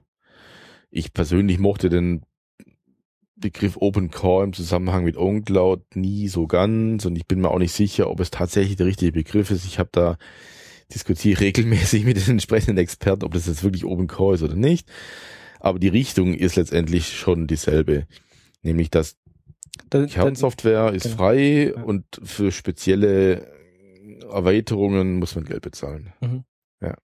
Und das geht eben auch nur mit einer Dual Licensing und das wiederum geht nur mit dem Contributor Agreement. Also so schließt sich der Kreis. Okay. Und das alles wollt ihr jetzt bei Nextcloud nicht machen. Genau. Also es gibt kein Contributor Agreement. Ähm, Damit geht der Rest dann auch nicht, wie du ja gerade gesagt Ja, nee, man hätte dann schon, also ursprünglich, ich kann ja ein bisschen erzählen, dass wir das Contributor Agreement nicht mehr haben wollen, das war ziemlich schnell klar, weil da haben wir viel, viel, viel Feedback bekommen ähm, von, von Entwicklern, dass die das nicht mögen. Und dann haben wir eben überlegt, brauchen wir das wirklich? Und dann, naja, wie vorher schon angedeutet, es gibt einige Kunden, die mögen keine GPL-Software bei sich im Unternehmen. Da kann man dann auch wieder fragen, habt ihr wirklich keinen Linux-Server? Habt ihr wirklich kein Android-Telefon? Weil da ist auch GPL-Software drauf. Aber gut, okay. und da haben wir dann ziemlich schnell beschlossen, na, auf die verzichten wir. Also die Kunden brauchen wir nicht. Und irgendwie 98 Prozent oder 95 Prozent, keine Ahnung, die mit AGPL-Software gut leben können, die, die bedienen wir. Das heißt, Contributor Agreement haben wir, das war ziemlich schnell oder von Anfang an eigentlich klar, das machen wir nicht, das wollen wir nicht, das ist nicht, wir möchten stattdessen lieben, offen, äh, wie du schon gesagt hast, offen für die Community sein. Wir möchten mehr Contributions haben, möchten mehr Ökosystem haben. Und ähm, auf die, auf den kleinen Teil des Marktes verzichten wir. Genau, und jetzt gibt's noch den zweiten Punkt ähm, mit den Enterprise-Apps, mit den Enterprise-Erweiterungen. Ähm, nach der Interpretation von der Free Software Foundation ist es so, dass ähm, Code, der im selben Adressbase, das war jetzt kurz ein bisschen technisch oder äh, keine Ahnung, äh, detailliert. Ähm, äh, Applikationen, die im selben Adressbase laufen, im selben Prozessor Adressbase, die müssen sozusagen eine kompatible Lizenz haben. Das heißt, wenn man OwnCloud Core hat unter AGPL, muss eben alle ähm, PHP-Code, der im selben Adressbase läuft, also auch diese Erweiterungen, müssen eben eine kompatible Lizenz haben. Und proprietäre wäre jetzt nicht kompatibel, würde also nicht gehen. Wir haben dann am Anfang einiges an Brainstorming gemacht, was man dann tun kann. Und wir haben uns dann eine Architektur ausgedacht, wo man diese OwnCloud-Apps in einem anderen Prozess laufen lassen kann. Das hat auch einen ganz coolen Namen. Ähm, heutzutage gilt sowas, sagt man dann Microservices dazu. Das heißt, dass eine Applikation eigentlich aus ganz vielen Unterapplikationen besteht, die dann untereinander mit irgendwelchen Web-Services oder irgendwelchen REST, äh, sonst wie APIs miteinander kommuniziert so ein bisschen wie so ein Hurt-Kernel. ähm, Messaging. ja, genau. Also es gibt eigentlich nicht einen Monsterprozess, sondern es gibt ganz viele und die unterhalten sich über irgendwelche über irgendwelche Kanäle miteinander und damit sind die voneinander getrennt und damit können die auch unterschiedliche Lizenzen haben. Und das war unsere, unsere Idee am Anfang, bevor wir dann wirklich ähm, nach einiger Diskussion zum Punkt gekommen sind, wo wir gesagt haben, also das ist eigentlich die Architektur macht es nur langsam, das ist alles irgendwie nur Schrott. Und ähm, wir machen das jetzt einfach richtig oder gar nicht und machen überhaupt gar keine Enterprise-Apps mehr. Das heißt, Nextcloud ist committed, dass alles, was wir machen, unter einer freien Lizenz steht. Also Okay. GPL oder AGPL. Egal, ob es jetzt ein Enterprise-Feature ist oder nicht. Genau. Genau. Das heißt, jeder kann die Enterprise-Features benutzen, muss da kein Geld dafür bezahlen. Ähm, unser Geschäftsmodell ist, wir orientieren uns dann an, an Firmen wie Red Hat zum Beispiel. Unser Geschäftsmodell ist, äh, dass wir eben Support und Maintenance und Training und Consulting und sowas anbieten, aber das Soft, äh, die Software, der Code frei ist. Okay. Dann seid ihr also die Nextcloud-Experten und wenn man sie halt irgendwo installieren will und es halt selber nicht schafft, dann ruft man bei euch an oder dann Ja, ich meine, installieren, installieren geht hoffentlich auch so. ist, Also ist kein Cloud-Stack. Ja, ja, wir haben, wir haben es im Vorgespräch schon ein bisschen unterhalten. Es gibt ja auch Software wie OpenStack zum Beispiel, die unfassbar kompliziert zu installieren ist und ja, nee, also so soll es bei OwnCloud und Nextcloud eigentlich war das nie das Ziel. das war nie, sie kann ja noch werden. Nee, das soll es nicht sein. Nein, das schießt man sich selbst ins Knie. Also die Installation, der Betrieb muss immer einfach sein. Also, weil das nur so baut man ja wirklich nie User und ein Ökosystem auf. Okay, aber dann habe ich es installiert, äh, habe dann irgendein Problem und dann kann ich bei euch anrufen und dann kann ich ein Support-Ticket kaufen und dann kümmert sich irgendein Entwickler darum oder. Ja, könntest du, aber auch da möchten wir uns so ein bisschen an, ähm, an Red Hat orientieren und also bei Red Hat kann man, soweit ich weiß, jetzt nicht anrufen und sagen, hey, meine Soundkarte tut nicht. Ich zahle jetzt, löse mal das Problem, ich zahle 10 Euro sondern Hat Gut, für 10 Euro vielleicht nicht, ja. für, für 120 oder 250 ja, oder so. Weiß gar nicht. Also ich glaube, bei Red Hat kann man hauptsächlich auch eben so eine Enterprise Subscription kaufen, wo man dann halt, ähm, wenn das Ganze eben Unternehmenseinsatz dann laufen soll, mit Zero Downtime und äh, alles, was man eben so braucht, Long-Term Support und diesen ganzen Zertifizierungen und Trainings und alles, was eben so ein Enterprise braucht. Und das bekommt man mit so einer Red Hat Subscription und es wäre dasselbe bei uns. Das heißt, wenn man mh, eine, so eine Nextcloud betreibt für, weiß ich nicht, für sich daheim oder für 10 oder 20 Leute oder sowas in seiner kleinen Firma, dann, dann sollte das gar nicht notwendig sein. Dann braucht man da eigentlich nichts dafür bezahlen. Das wäre ja Quatsch. Wenn man allerdings wirklich Tausende von Usern hat und das Ganze auf dem Cluster betreibt und Hochverfügbarkeit und verteilt auf verschiedene Kontinente und dann, dann sollten wir miteinander reden. Okay. Und habt ihr euch da schon überlegt, was es kosten wird oder ist es noch äh, alles im Fluss?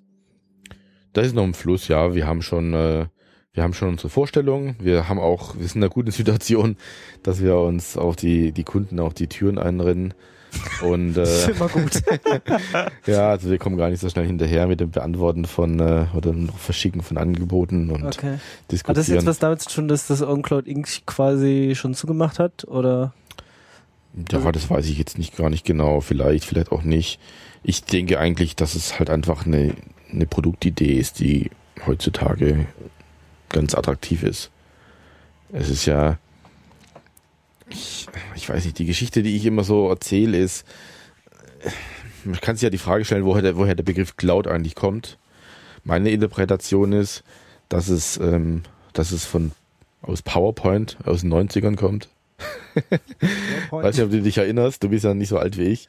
Ähm, da hat man so lustige Netzwerkdiagramme gemalt. So, hier ist der Server und da ist eine Linie, das ist dann das Ethernet-Kabel, da geht zum Switch und da ist dann hier das die und die Konsole und da gab es so, so ganz. Dann hat man eine Wolke gemalt fürs genau. Internet. Ja, genau. Ja. Genau. Und dann hat man das noch so eine Wolke. Das ist heute auch immer noch so. Ja. ja, genau. Dann hat man so eine Wolke gemalt, da geht dann, ein, geht dann so ein Kabel zu der Wolke.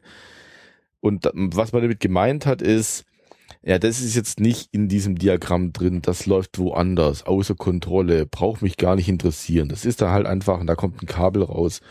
Aber das ist so wolkig, undefiniert, out of scope, quasi. Mhm. So, nicht, also nach meiner bescheidenen Interpretation ist es so ein bisschen, woher der Begriff Cloud kommt. Also Cloud war am Anfang, naja, läuft halt woanders, weiß ich nicht, die Details, ist weiß ich egal. nicht, ist mir auch egal, tut halt irgendwie, kommt halt irgendwie, kommen halt irgendwie Daten raus und rein. So. ähm, jetzt ist es aber inzwischen so, jetzt spätestens nach Snowden, aber auch unabhängig davon, glaube ich, dass Unternehmen jetzt merken, na ja, so ein bisschen interessiert es uns halt dann doch so. Zumindest europäische Unternehmen. Ja, also weil wie ist denn so mit Datenschutz? Wie ist, darf ich denn überhaupt? Was für Auswirkungen hat es auf meine Terms of Service, falls ich irgendwelche Kundendaten bei mir verarbeite? Wie ist denn das so mit ähm, Backup? Haben die denn da so ein Backup? Äh, haben die denn da so Monitoring? Ähm, wie sind denn so die garantierten äh, Verfügbarkeiten und so weiter? Also letztendlich kommt man irgendwann an den Punkt, wo man sagt, hm, na ja, also diese Cloud da, wenn die dann dann plötzlich nicht mehr tut oder was komisches tut oder eine Backdoor drin ist, dann ist es schon ganz schön schlecht für uns. Das interessiert uns jetzt mal. Und dann gibt es eben so Software wie, wie Nextcloud, oder OpenStack oder OwnCloud oder alles Mögliche und sagt, naja, da mach, kann ich dasselbe machen, aber Bei mir. ja bei mir oder bei einem Provider, dem ich vertraue oder oder ich habe die Wahl zwischen verschiedenen Providern, wie auch immer. Ich, ich weiß ein bisschen mehr drüber, wie nur da ist so eine Wolke. Mhm. Ja. Okay. Deswegen ja auch OwnCloud, deine eigene Wolke. Genau, Ja. Also so mal die Idee. genau. Und Nextcloud ist jetzt einfach Evolution, oder wie? Das ist die Evolution, ja, aber jetzt nicht nur von OwnCloud, sondern auch allgemein einfach die Zukunft der Cloud. Also, ähm, Okay. Das ist halt die Idee, dass man das anbieten kann, was halt vergleichbar ist mit Public Clouds, aber halt besser. Genau, jetzt äh, habe ich gerade schon gesagt, äh, eher europäische Unternehmen. Eure Kunden sind eher schon europäische Unternehmen, oder? Also ich meine, das war vielleicht auch so ein Punkt Ja. an, an OnCloud Inc. Äh, man, man unterwirft sich amerikanischen Recht, hat dann aber eher wenig Kunden dort drüben, oder? Oder Also bist das du, bist du Interesse ist schon aus der ganzen Welt. ja? Ja, also Aber ist nicht eher Europa, Asien so euer Kernmarkt? Also Europa, Asien ist definitiv das größte Interesse, nämlich genau aus diesem Privacy- und, und Datenschutz-Aspekt. Und weil es auch manchmal auch wirklich auch rechtliche Bedingungen ist, gibt es ja auch Gesetze, die man einhalten muss. Aber es gibt ja noch mehr Gründe, sowas selbst zu hosten. Und ähm, keine Ahnung, wenn man dann so eine große Unternehmen wie das CERN anschaut oder wirklich größere Konzerne, dann haben die ja ziemlich viele Daten. Und irgendwann ist es halt nicht mehr praktikabel, alle Daten erstmal zu irgendeinem Hosting-Center bei Dropbox oder Google hochzuladen, damit dann der Mitarbeiter von einem, vom Zimmer nebenan das wieder runterlädt. Mhm. Gibt so Performance-Aspekte oder als Großunternehmen muss man sich auch dann mal fragen, wie ist es mit, so, mit diesem Vendor-Login? Also wenn ich mich jetzt komplett abhängig mache von Box.com und dann ah, vielleicht gibt es die dann nicht mehr oder verdoppeln ihre Preise oder ändern ihr Geschäftsmodell oder wie auch immer, dann ist es ja auch gut, dann ein bisschen unabhängig zu sein. Das ist ja auch immer so ein großes Argument von Open Source. Gut, aber ich meine, das kann ja bei Open Source auch passieren, dass äh, plötzlich äh, es äh, das die Firma dahinter nicht mehr gibt und äh, Ja klar, das Wenn- kann passieren. wenn die Community zu klein ist, schläft das äh, alles ein und dann musst du auch wegmigrieren. Ja, äh, irgendwas schiefgehen kann immer, aber, aber es ist nicht so schlimm, weil im Zweifelsfall hat man den Source Code. Man kann sich irgendeinen Consultant irgendwie beauftragen, der dann da das weiterentwickelt oder einen Bug fixt, ähm, auch unabhängig vom Hersteller. Mhm. Ähm, und das ist ja nur der proprietäre Open Source Aspekt. Wenn ich auch noch eine gehostete Lösung habe und irgendjemand macht zu, dann habe ich ja auch mal ein Problem, muss ich meine Daten da erst wieder rauskriegen, hoffentlich sind die nett genug und äh, geben mir noch genug Zeit, dass ich einen Export machen kann, bevor sie das alles abschalten. Also ich, gibt schon ein paar Vorteile. Okay, äh, trotzdem nochmal meine Frage, hat, hattet ihr da amerikanische Firmen große oder ist es äh, Doch schon. ja, Ja, ja. aber prozentual äh, ist es schon der kleine Weniger Teil, als? Europa. Weniger Ja. als Europa. Aber schon Interesse durchaus, ja. Aber hat es dann äh, auch einen Sinn gemacht, da, äh, also für dich jetzt äh, zwei Jahre nach Amerika zu gehen äh, und da Kundenakquise zu betreiben und, und die Firma da drüben zu haben? Also- Na, das ist natürlich eine philosophische Frage.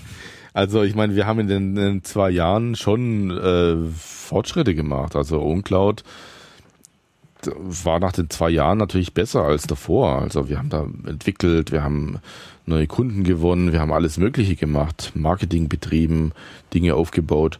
Klar, ob man jetzt dann im Nachhinein sich fragen kann, ob es anders vielleicht noch besser gewesen wäre, vielleicht, vielleicht nicht, ist schwer zu sagen. Aber also gelohnt hat sich in dem Sinne schon. Ja gut, du bist reicher an Erfahrung und sowas. Das auf jeden Fall. Ja, aber es Ja, muss ja auch, äh, Reich an Erfahrung ist immer so. das kann man sich nichts von kaufen. Das ist echt immer so, wenn man sagt, na, eigentlich ist alles total scheiße, aber ich habe was gelernt. Ja. Also es ist ein bisschen mehr, es ist nicht, es ist besser als alles ist scheiße. Es ist schon, ist schon eine gute Zeit. Es ist schon eine gute Zeit gewesen. Für mich persönlich, aber für OwnCloud, für die Community, für die Firma. Ich glaube, da ist schon was vorangegangen. Gut, aber es muss ja auch einen Grund gegeben haben, warum du jetzt gesagt hast, okay, die neue Firma gibt's halt nicht als incorporated, also nicht Ja. nur nicht nur weil's, weil du kein Venture-Kapital brauchst, äh, zumindest nicht von amerikanischen Venture-Kapitalgebern, Mhm. äh, sondern du gründest jetzt halt nur eine deutsche Firma. Ja. Und Ja, ich meine, das hat auf der einen Seite halt einfach praktische Gründe, weil ich halt irgendwie auch ähm, Deutsche bin und halt hier auch mal wieder hier zurück wollte. Da bietet sich eben auch die, an, die Firma halt eben dann auch hier zu gründen, aus praktischen Gründen. Hier in Stuttgart ist ja das ähm, quasi das Headquarter, wo wir sowieso auch einige Entwickler dann ja auch dann haben und das hat sich einfach angeboten. Ja, klar. Es ist auch, Okay, also es Ja. stand nie zur Frage, äh, dass du drüben bleibst und äh, eventuell die neue Firma auch eine amerikanische ist. Eigentlich nicht, nee. Das auf der einen Seite, nee, eigentlich nicht. Also aus persönlichen Gründen hätte ich das vielleicht nicht gewollt. Aus praktischen Gründen hätte man dann in den USA auch gleich wieder einen Investor gebraucht, weil da ist auch einiges wirklich auch teurer als hier. Und dann halt, wie ich am Anfang schon gesagt habe, wenn man dann denn erzählt, dass man eigentlich ein sustainable Unternehmen aufbauen möchte, dass ich, ich gar kein Interesse habe, die Firma in den in, Nächsten vier Jahren mit, mit Gewinn zu verkaufen, will ich gar nicht. Ich will hier, also nicht nur ich, auch alle hier, alle Mitarbeiter zusammen, wir sind uns einig, dass wir ein Unternehmen bauen wollen, wo wir alle in 10, 20, 30 Jahren noch arbeiten können und Spaß daran haben. Das ist das Ziel. Und das ist nicht unbedingt kompatibel mit, ähm, mit ja, großen Investoren. Mhm. Okay. Ähm, jetzt haben wir schon über das äh, Geschäftsmodell geredet von Nextcloud, äh, wie es überhaupt zu Nextcloud gekommen ist, äh, was ihr so ein bisschen anders machen wollt, ähm, zumindest, dass ihr mehr mit Community arbeiten wollt, dass ihr Mhm. gesagt, ein anderes Geschäftsmodell machen wollt. Aber was denn noch, also was habt ihr denn noch für Probleme identifiziert, wo die Leute gesagt haben, ja, OnCloud ist ja ganz nett, aber irgendwie, das, das ist irgendwie blöd. Mm, Also auf Produktseite Ja, also geht die Reise natürlich auf jeden Fall weiter. Also wir haben jetzt, ähm, ähm, es ist klar, dass es einige Pain Points gibt, einige Dinge, die jetzt bei, die man einfach verbessern muss. Mhm. Also ganz aktuell ähm, haben wir zum Beispiel, das ist auch keine neue Erkenntnis, da reden wir jetzt auch schon längere Zeit drüber, aber wir möchten das jetzt wirklich jetzt wirklich konkret angehen, das Updaten. Yay! genau. Ich, kann- Äh. ich habe ja ganz viel rumgeheult in meinen Sendungen. Ja, zu Recht, zu Recht. ähm, das Updaten ist, auch wenn man es nicht merkt, oder vielleicht merkt man es auch, wir arbeiten da schon seit längerer Zeit dran, es besser zu machen. Ich glaube, es wird auch bei jeder Version immer besser. Aber es ist immer noch nicht gut. Es ist noch nicht gut genug. genau. Oder noch nicht gut genug, es, ist ja. nicht, es ist noch nicht. Äh, Ja, man, man liest, man, man sieht dann auch immer von den Plugin-Entwicklern, die dann irgendwann den Nerv aufgeben und sagen, nee, jetzt irgendwie, nachdem ich jetzt das fünfte Mal angepasst habe und es irgendwie dann auch Mhm. wieder nicht geht und es sich so viel geändert hat, äh, Ja, aber das sollte nicht eigentlich, das sollte nicht mehr so schlimm sein. Also wir haben jetzt seit anderthalb Jahren so eine Policy, dass wir unsere diese Plugin API stabil halten für mindestens drei Jahre und dann eben halt auch erstmal was deprecaten, dann bekommt man so eine Warnung und dann kann man das fixen und das sollte eigentlich schon besser sein. ja gut, das, das äh, kann, Aber kann durchaus sein. Trotzdem, also wenn, wenn man bei den Apps immer noch geguckt hat, ja, hat man ganz oft gesehen, nee, ich mache jetzt nichts mehr, ist mir alles zu viel, tschüss. ja, ja, das ist äh, ja, Ja. da, das hat auch mit einer gewissen Reife von so einem Projekt dann eben auch zu tun. Wo man dann halt, am Anfang ist es alles ein bisschen wilder, Sturm und Drang und ähm, da kommen mehr Leute auf die Idee, spontan mal alles mal umzubauen. und inzwischen äh, verschiebt sich der Fokus eben so auf äh, Long-Term Maintenance und ja, das wird schon alles besser. Genau. Zurück zum Update-Mechanismus. Ja. Mechanismus. Da wollt ihr was machen? Genau. Da wurde auch schon angefangen, also da ist mit den, mit den letzten OwnCloud-Versionen auch schon ein bisschen was verbessert worden. Und da knüpfen wir jetzt an. Und das ist echt lustig. Auch ähm, jetzt vor drei Stunden habe ich jetzt erst hier diskutiert auf GitHub. Da äh, gibt es jetzt auch schon Code, der jetzt ähm, das auch alles angenehmer macht. Also die Idee ist einfach, dass man im ersten Schritt jetzt mal so ein Skript hat, hat was man aufrufen kann das sagt dann als allererstes jetzt mal, hm, da gibt's eine neue Version oder gibt keine neue Version. Und dann äh, fragt das Skript ein, naja, soll ich das mal für dich runterladen? Soll ich gleich schon mal ein Backup machen von der alten Installation? Ähm, soll ich mal die Dependencies checken? Soll ich mal überprüfen, wie lang, ob denn eine Datenbankmigration notwendig wäre? Und wenn ja, wie lange würde sie denn brauchen und so weiter? Um den User ein bisschen an der Hand zu nehmen.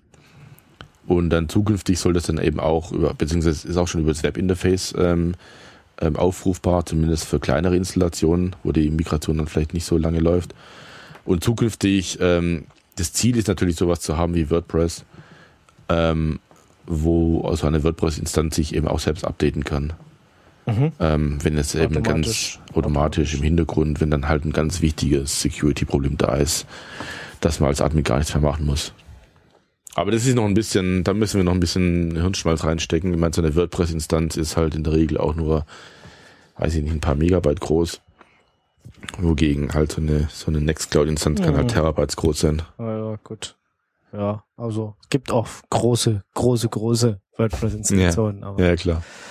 Ähm, okay, und äh, ich habe irgendwo gelesen, ihr wollt dann auch äh, die Möglichkeit bieten, dass man jetzt von, weiß ich nicht, von neun auf zwölf gehen kann oder Ja. so und nicht mehr jeden Schritt mitmachen muss.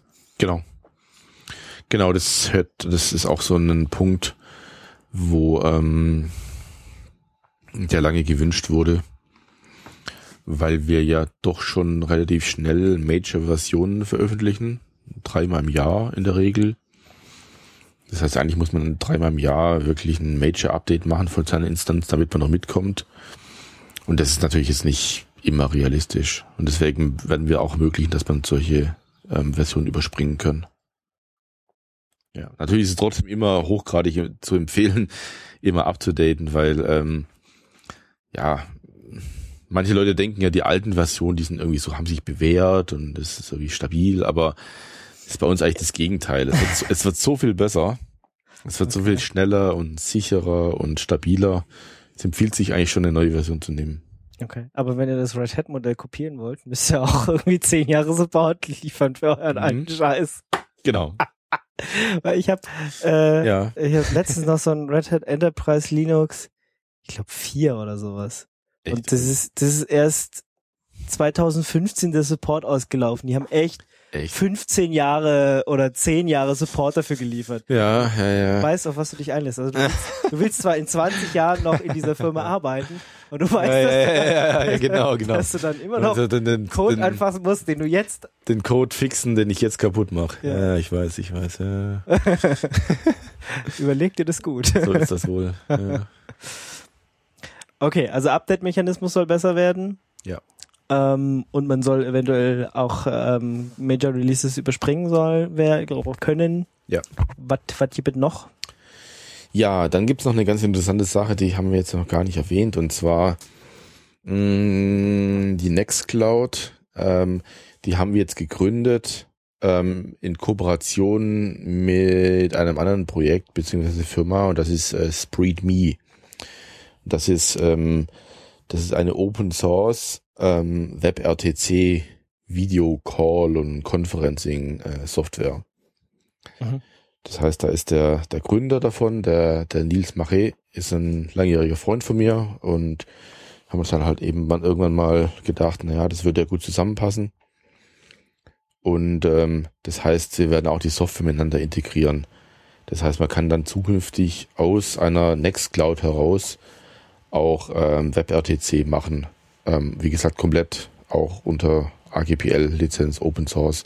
Das heißt, man kann dann Videocalls machen, Voice Calls und chatten und das eben auch ähm, ähm, vom Telefon zum Desktop und zum Tablet und ja.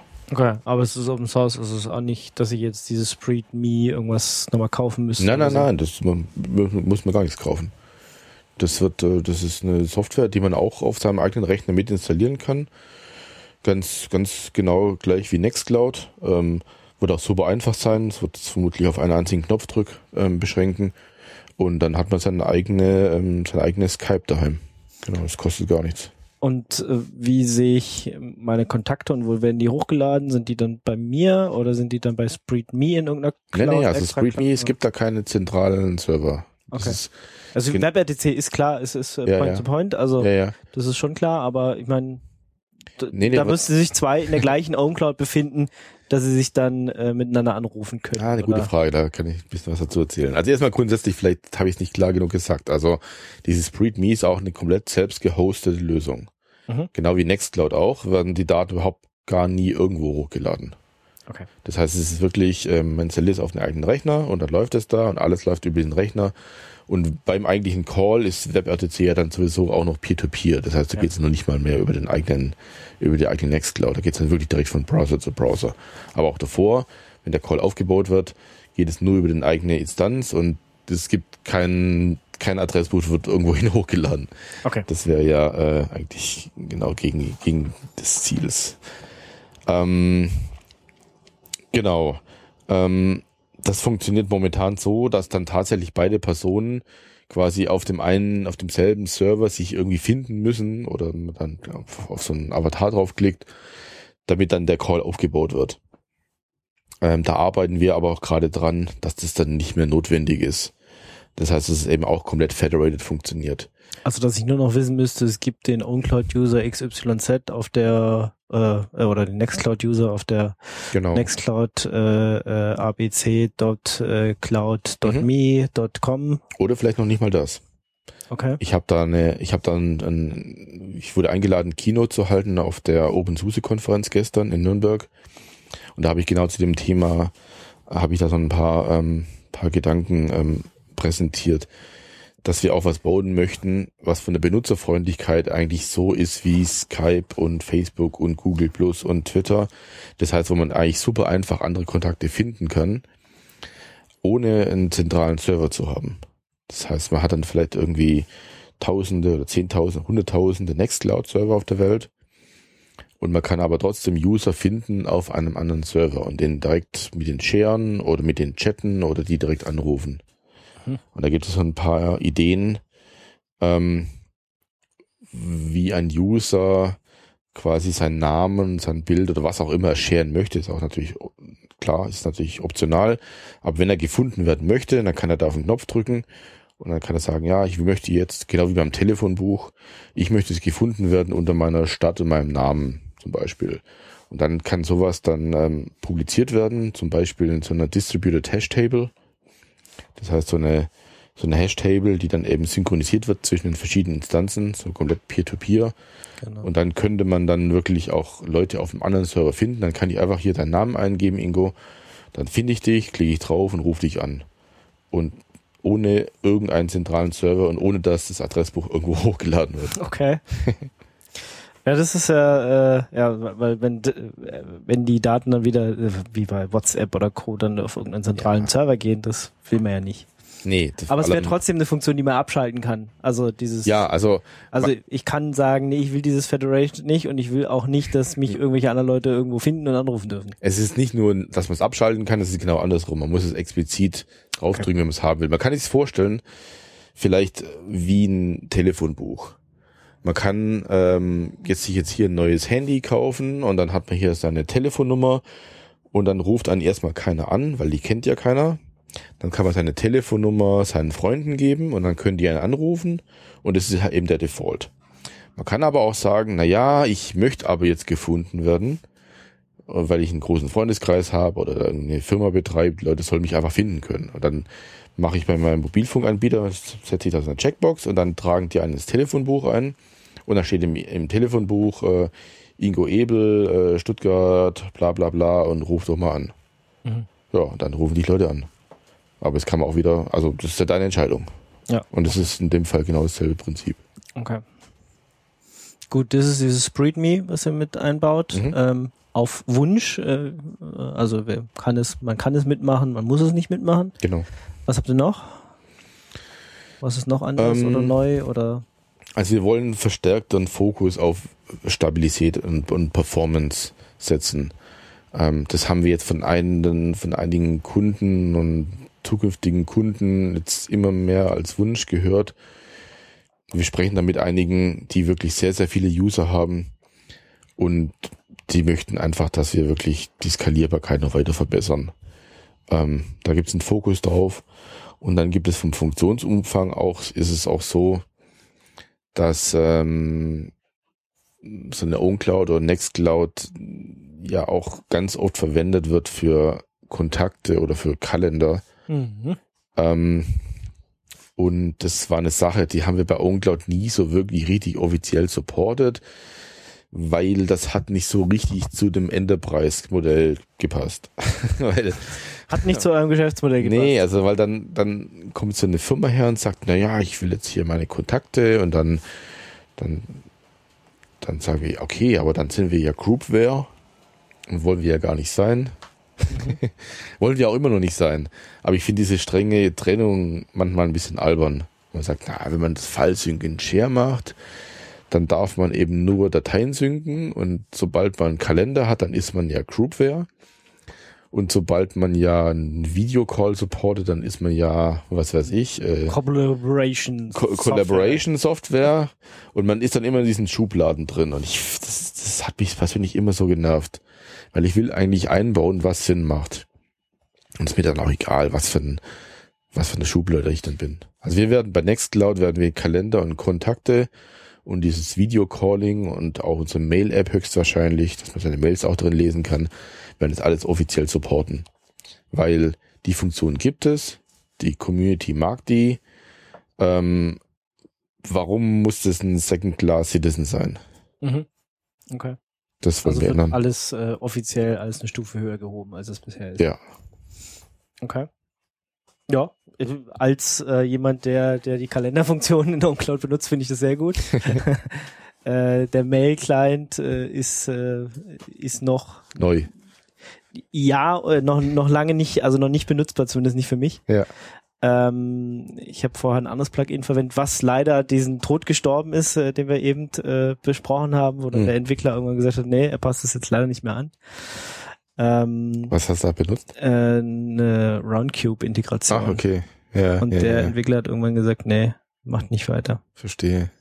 Äh, und das war eigentlich ganz gut. Da konntest du dann einfach, hast du dir einfach das, ähm, der hat dann quasi so eine Art Single Sign-On mit, mit äh, deinem Roundcube gemacht. Ja. Und ähm, dann hast du nur oben auf den Mail-Button gedrückt und warst in deiner, deiner Roundcube-Installation Ja. mit demselben Login wie in der OnCloud und dann Ja, kannst du klar. damit arbeiten.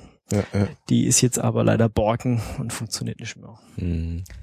Deswegen, Vielleicht äh, ist ja einer der Hörer, hat ja einer der Hörer Interesse, mal zu schauen. warum die kaputt ist. Was kann ja wahrscheinlich nur eine Kleinigkeit sein. vielleicht, ich habe äh, nicht, also sie ging bis, sie wurde, ich glaube, sie wurde nur bis 8.0 offiziell äh, supported. Hm. Mit 8.1 ging's bei mir noch, aber jetzt mit 8.2 irgendwas ist kaputt gegangen. Ja, okay. Ähm, ja, aber wenn die Mail-App ähm, dann alle Features hat, die ich brauche, äh, kann man auch gerne das machen. Also Mhm. zurzeit, ja, geht, äh, geht da einiges noch nicht. Ich hatte auch schon äh, kurz eine Diskussion auf, was ich, GitHub oder sowas mit den Jungs. Hm. War so, dass es noch nicht. So weit äh, sind sie noch nicht. Man kann ja auch mal kurz nochmal, aber auch das Positive betonen. Die, äh, die Nextcloud Mail App, die kann zum Beispiel mehrere Accounts. Das kann Roundcube ja, glaube ich, nicht. Also Äh, nicht alles ist schlecht. Ja, was ist mehrere Accounts äh, gleichzeitig jetzt Ja. meinst du? Okay, Ja. ja. Genau, aber ich kann halt äh, keinen äh, Server festlegen. Also den müsste ich halt, das muss ich halt selber konfigurieren. Ich kann nicht global ähm, Ach, für andere User. für andere User Server Ja, festlegen. das ist noch eine gute Idee. Ja. Ähm, das hatte ich äh, da auch reingeschrieben. Also was ich halt, ich weiß, meine User loggen sich mit einer E-Mail-Adresse und einem Passwort ein. Ja, das heißt, das ist festgelegt. Ja, Brauch also, ich muss denen also nur sagen, pass auf, wenn ihr die Mail-App aufmacht, dann seht ihr gleich euer Postfach, weil es ist alles schon da. Hm, Ja, und dafür muss ich sagen, okay, nimm den Usernamen, nimm das Passwort und äh, der Server ist so und so. Ja. Und nimm, mach, mach das bitte verschlüsselt, go. hm, ich verstehe. Und das geht halt zurzeit nicht. Ja, Zurzeit ja, müsste ja. das jeder User selber machen und Ja, das ist Sinn. bei vielen Usern, die OwnCloud benutzen, dann schon eine Stufe zu schwierig. Ja, ja, denen dann sagen muss, okay, jetzt äh, klick hier und tra trag da das ein und trag da das ein. Ja. Ähm, aber wenn da jetzt, wenn das jetzt ein offizielles Plugin wird und ähm, die Entwicklung da schneller vorangeht, äh, ich komme mit meinen Wünschen dann schon nochmal ab und zu rum. Klar. Es muss gehen. ja. Ähm, okay, noch, noch was? Noch was Interessantes, wo, wo er sagt, Hm. ähm, da müsste, da seid ihr dran, da seid ihr, ich hab, ich weiß, es gab so, ein- ich habe ihn mir jetzt nicht nochmal angeguckt, aber Joss hatte so einen so einen Blogartikel geschrieben, wir müssen jetzt das, das, das, das, das, hätten wir Ja, gern ja, ja. alles. Also es mangelt natürlich jetzt leider jetzt nicht an, äh, an Ideen, ähm, sondern eher an der Zeit. aber wir hoffen jetzt halt durch unser viel, viel offeneres Entwicklungsmodell, dass wirklich jeder mitmachen kann, ohne irgendeinen Vertrag unterschreiben zu müssen ähm, und ohne eine Unsicherheit zu haben, was passiert denn jetzt hier mit, was macht denn hier eine Firma und so weiter. Ähm, möchten da wirklich transparent sein mit unserem Release-Planung und den Features, die entwickelt werden und so weiter. Wir werden das alles alles transparenter machen. Damit hoffen wir jetzt halt, dass wir auch noch wes wesentlich mehr Contributor anziehen als noch bei OwnCloud. Und wir merken es auch schon ein bisschen.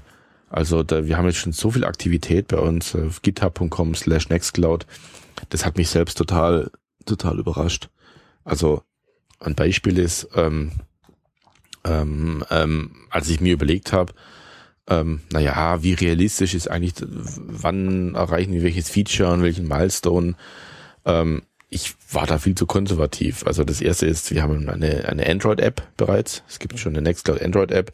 Die war, glaube ich, nach einer Woche oder so fertig. Da haben einfach so ein, so ein paar äh, super motivierte Community-Hacker, die schon versucht haben, bei der OwnCloud-App mitzumachen. Und es hat halt so mittelgut funktioniert, weil die Transparenz da vielleicht nicht so richtig da war. Die haben jetzt einfach gesagt, ja, ich habe jetzt hier jetzt ähm, kann ich das selber entscheiden und jetzt kann ich endlich mal machen, was ich will. Und dann haben die das gemacht eine Woche lang und jetzt war die App schon fertig mit äh, mit mit super vielen neuen Features, die es äh, woanders nicht gibt. Da war ich total überrascht. Und auch unser eigenes Release. Also wir haben ja Nextcloud 9 released jetzt vor einer Woche. Ja. Das ging auch wesentlich schneller, als wir gedacht haben, weil weil da waren dann nach kürzester Zeit waren da irgendwelche verrückten Hacker aus der Community da. Oh, ich mache hier mit und ich helfe da mit und ich mache das und das und das und nach kürzester Zeit war alles fertig. Also das ist totaler Wahnsinn. Okay, Und- also ihr habt ja schon den ersten Release draußen. Genau. Äh, den kann man sich installieren und Mhm. kann das mal antesten. Ja. Ähm, wie ist es, wenn ich schon eine OwnCloud-Installation habe? Kann ich die da drüber installieren oder Ja. sollte ich das lieber nicht tun? Oder Also ähm, ich, ich würde einen offiziellen Upgrade-Weg? ja ja das ist der. Also man kann dann mit man kann das drüber installieren und man kann upgraden, Okay. ohne seine Daten zu verlieren. Natürlich ist es immer zu empfehlen, vielleicht vorher noch ein Backup zu machen. Das ist ja immer bei Software eine gute Idee. Aber das wird eigentlich ähm, funktioniert das super einfach und Okay, also ich kann von einer OwnCloud 9 auf eine Nextcloud 9 gehen und Genau. ich kann auch von einer 8.2 oder sowas Mhm. auf auch noch auf einen äh, Nextcloud Ne- 9. Nextcloud 9 gehen. richtig ja. Okay. Und ich muss da jetzt nichts großartig beachten. Ich mache einfach andere Repos rein und Mhm. mach Upgrade, Upgrade und dann. Äh, Upgrade, Upgrade. Ähm, ja, oder? ich weiß es, ich glaube, es ist noch nicht gepackaged für Okay. irgendeinen ähm, Ubuntu oder was oder Debian oder was du nimmst. Ähm, das heißt, es ist momentan noch über das TAR oder ZIP-File. Okay. Genau. Gut, dann muss man also noch ein bisschen warten. Also ich jetzt, Beziehungsweise ich der- muss zumindest noch warten. Ja. Beziehungsweise dann der Updater dann zukünftig, wie ich ja vorher erzählt habe. Das soll eigentlich auch mit zum einfachen, Ja. mit dem Einzeiler auf der Kommandozeile dann auch getan sein. Mhm. Dass er sich dann immer drum kümmert und dass man es äh, irgendwie automatisch äh, reintun kann. Ja. Dass das ein Cron-Job einfach für mich erledigt. Oder, Ähm, oder Könnte man, ja, klar. Ja, Cronjob ist vielleicht ein bisschen extrem. Ich meine, du machst ja jetzt auch in Upgrade, Update, Upgrade auch in den Cronjob nicht rein, oder? oder Doch. Echt? Unintended Upgrades. Echt? Einfach so. Na, die Sicherheitsupdates ja schon. Die Okay. Sicherheitsupdates Ja. werden automatisch Das habe installiert. ich nie gemacht. Ich wollte mal wissen, was passiert auf meinem Server. Ja, nee, also bei so ein paar Sachen. Äh, also die ganz, die wirklich sicher Sicherheitsupdates, die sollen lieber gleich eingespielt werden. Ja. Man vergisst es dann doch. Man, Ja, man gut. verschleppt es dann doch. Das stimmt. Na, und die ganz sicherheitsrelevanten Sachen Ja, können gerne automatisch kommen. ja, ja, ja. Ja.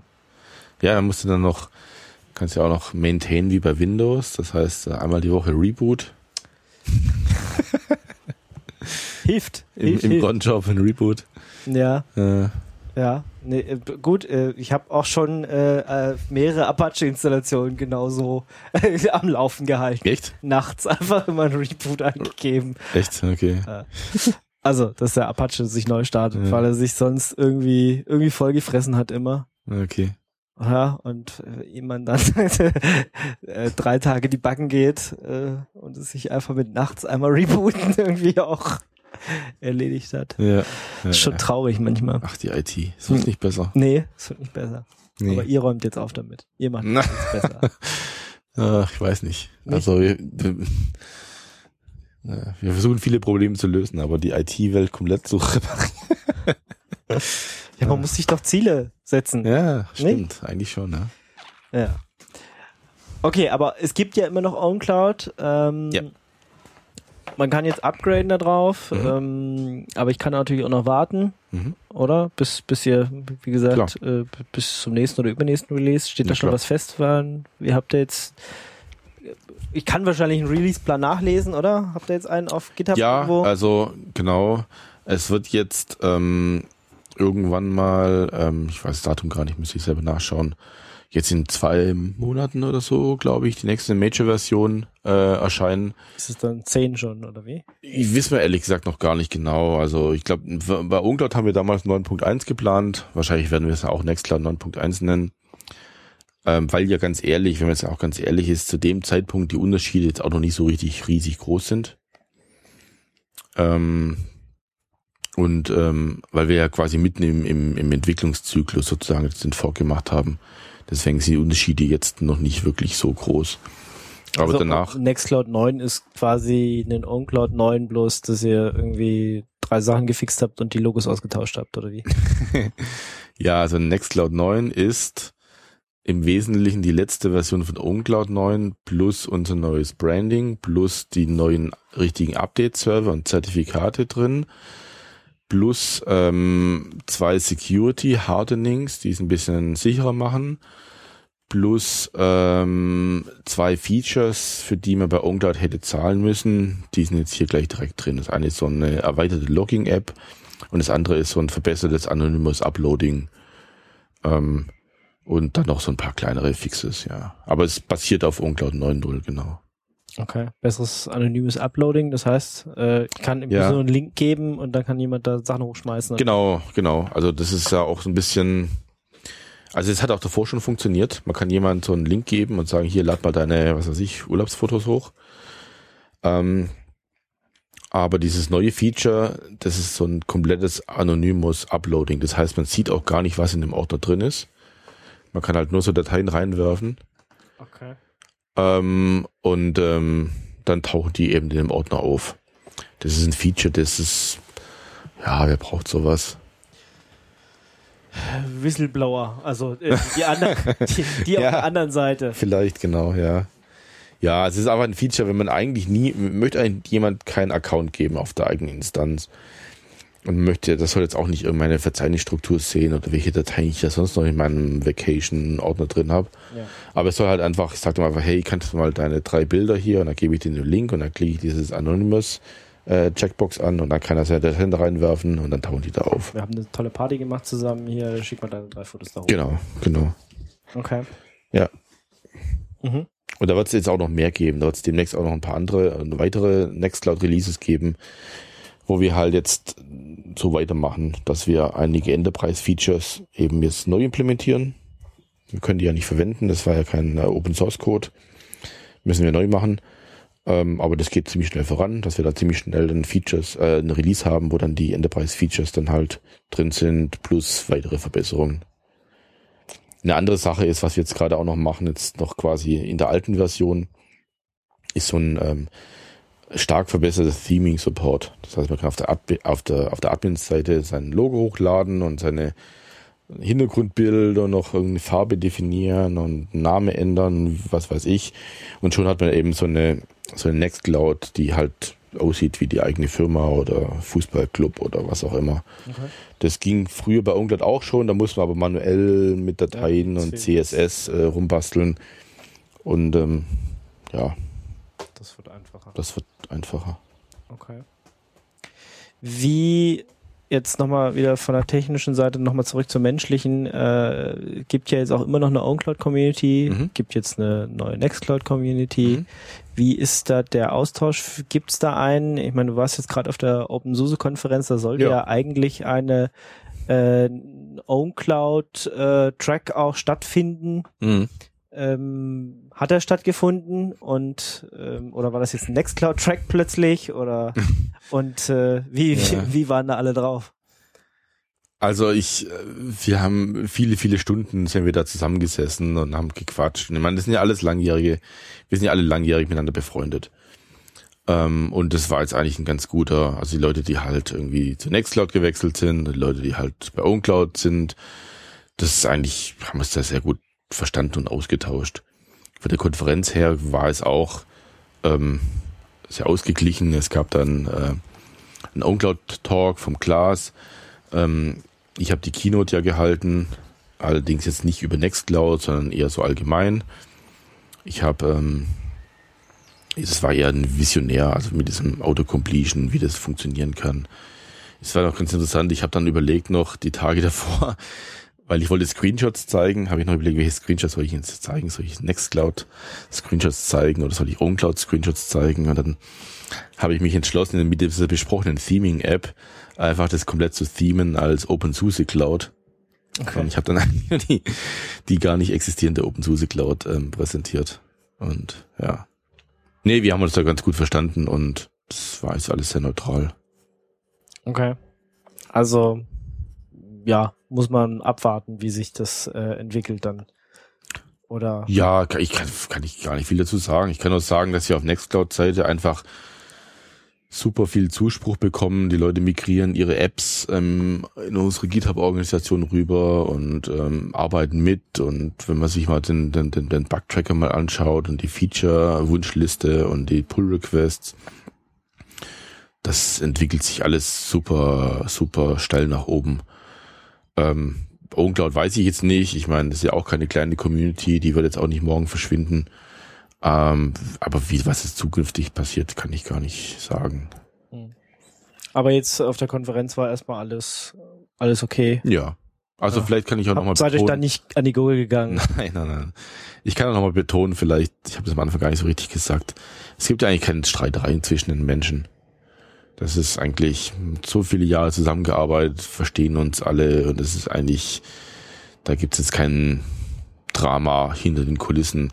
Es ist eher so ein Streit zwischen den Firmen oder zwischen den Geschäftsmodellen, sage ich mal, nicht so sehr zwischen den Menschen. Mhm. Oder dem äh, Management oder den, den Venture-Kapitalgebern, die dann eine andere. Ja, aber äh, da gibt es keinen Streit. Also da gab es nicht eine böse Mail. Äh, Ihr seid alle blöd. Ihr seid alle blöd, äh, hier blöder Investor oder so. nee, nee, nee, nee. Mhm. Aber Venture Capital, ich meine, wie ist es jetzt? Äh, du hast zwar gesagt, die, die, die, Kunden rennen euch quasi die Bude schon ein. Ja. Äh, aber wie seid ihr da jetzt äh, aufgestellt? Also irgendjemand muss da ja auch äh, Geld geben und mhm. äh, sagen, äh, ja, jetzt macht mal oder mach, machst du das alles aus deiner Tasche oder äh, ich ja. meine, man kann ja nicht einfach Leute einstellen aus äh, weiterem Himmel. Ja, also auf der einen Seite ist es wahrscheinlich so, dass wir ähm, jetzt gar nicht arg viel Geld brauchen, weil wir wirklich so viele Kundenanfragen haben und eigentlich ziemlich schnell ähm, ähm, aus eigener Kraft wachsen können. Aber man braucht natürlich, wie du schon gesagt hast, trotzdem eine gewisse Sicherheit.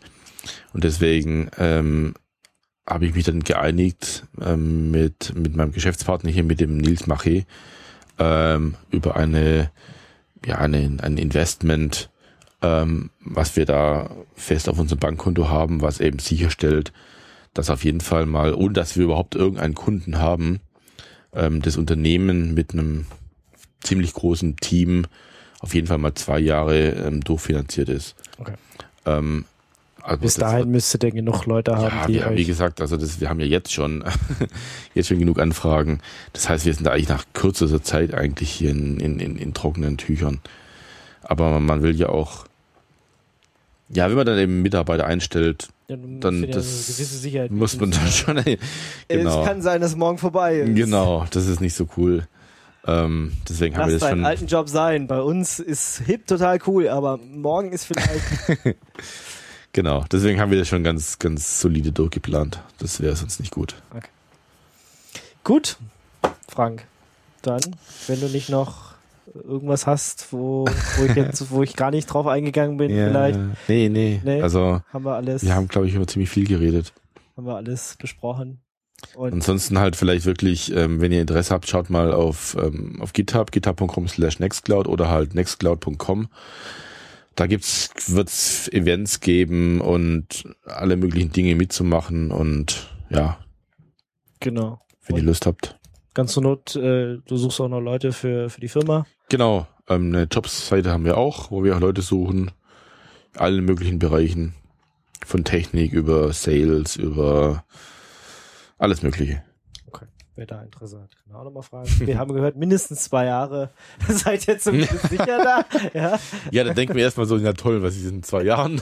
ja. Also deswegen will ich das eigentlich gar nicht so. Also wir sind solide finanziert. ja, okay. Ja. ja, ist ja wichtig zu wissen. Absolut. Ja, Frank, vielen Dank.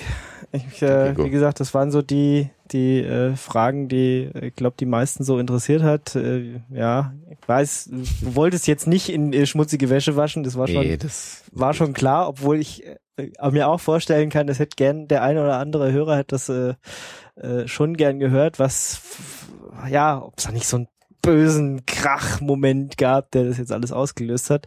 Aber wie gesagt, für mich äh, kam das sehr, sehr überraschend. Ja. Ähm, und Schlag auf Schlag so, bam, bam, plötzlich ist eine neue Firma da, zack, ist die andere weg. ähm, und ähm, Ja. ja, aber im Endeffekt, ähm, ich benutze das Produkt gerne, Ja. bis auf wenn ich es updaten muss, weil dann verfluche ich es jedes Mal. Ja. Ähm, und von daher, ja, kann ich euch nur die Daumen drücken, dass das, ja, dass ihr genug Kunden habt, dass es äh, solide wächst die nächsten Jahre oder Jahrzehnte. Dankeschön.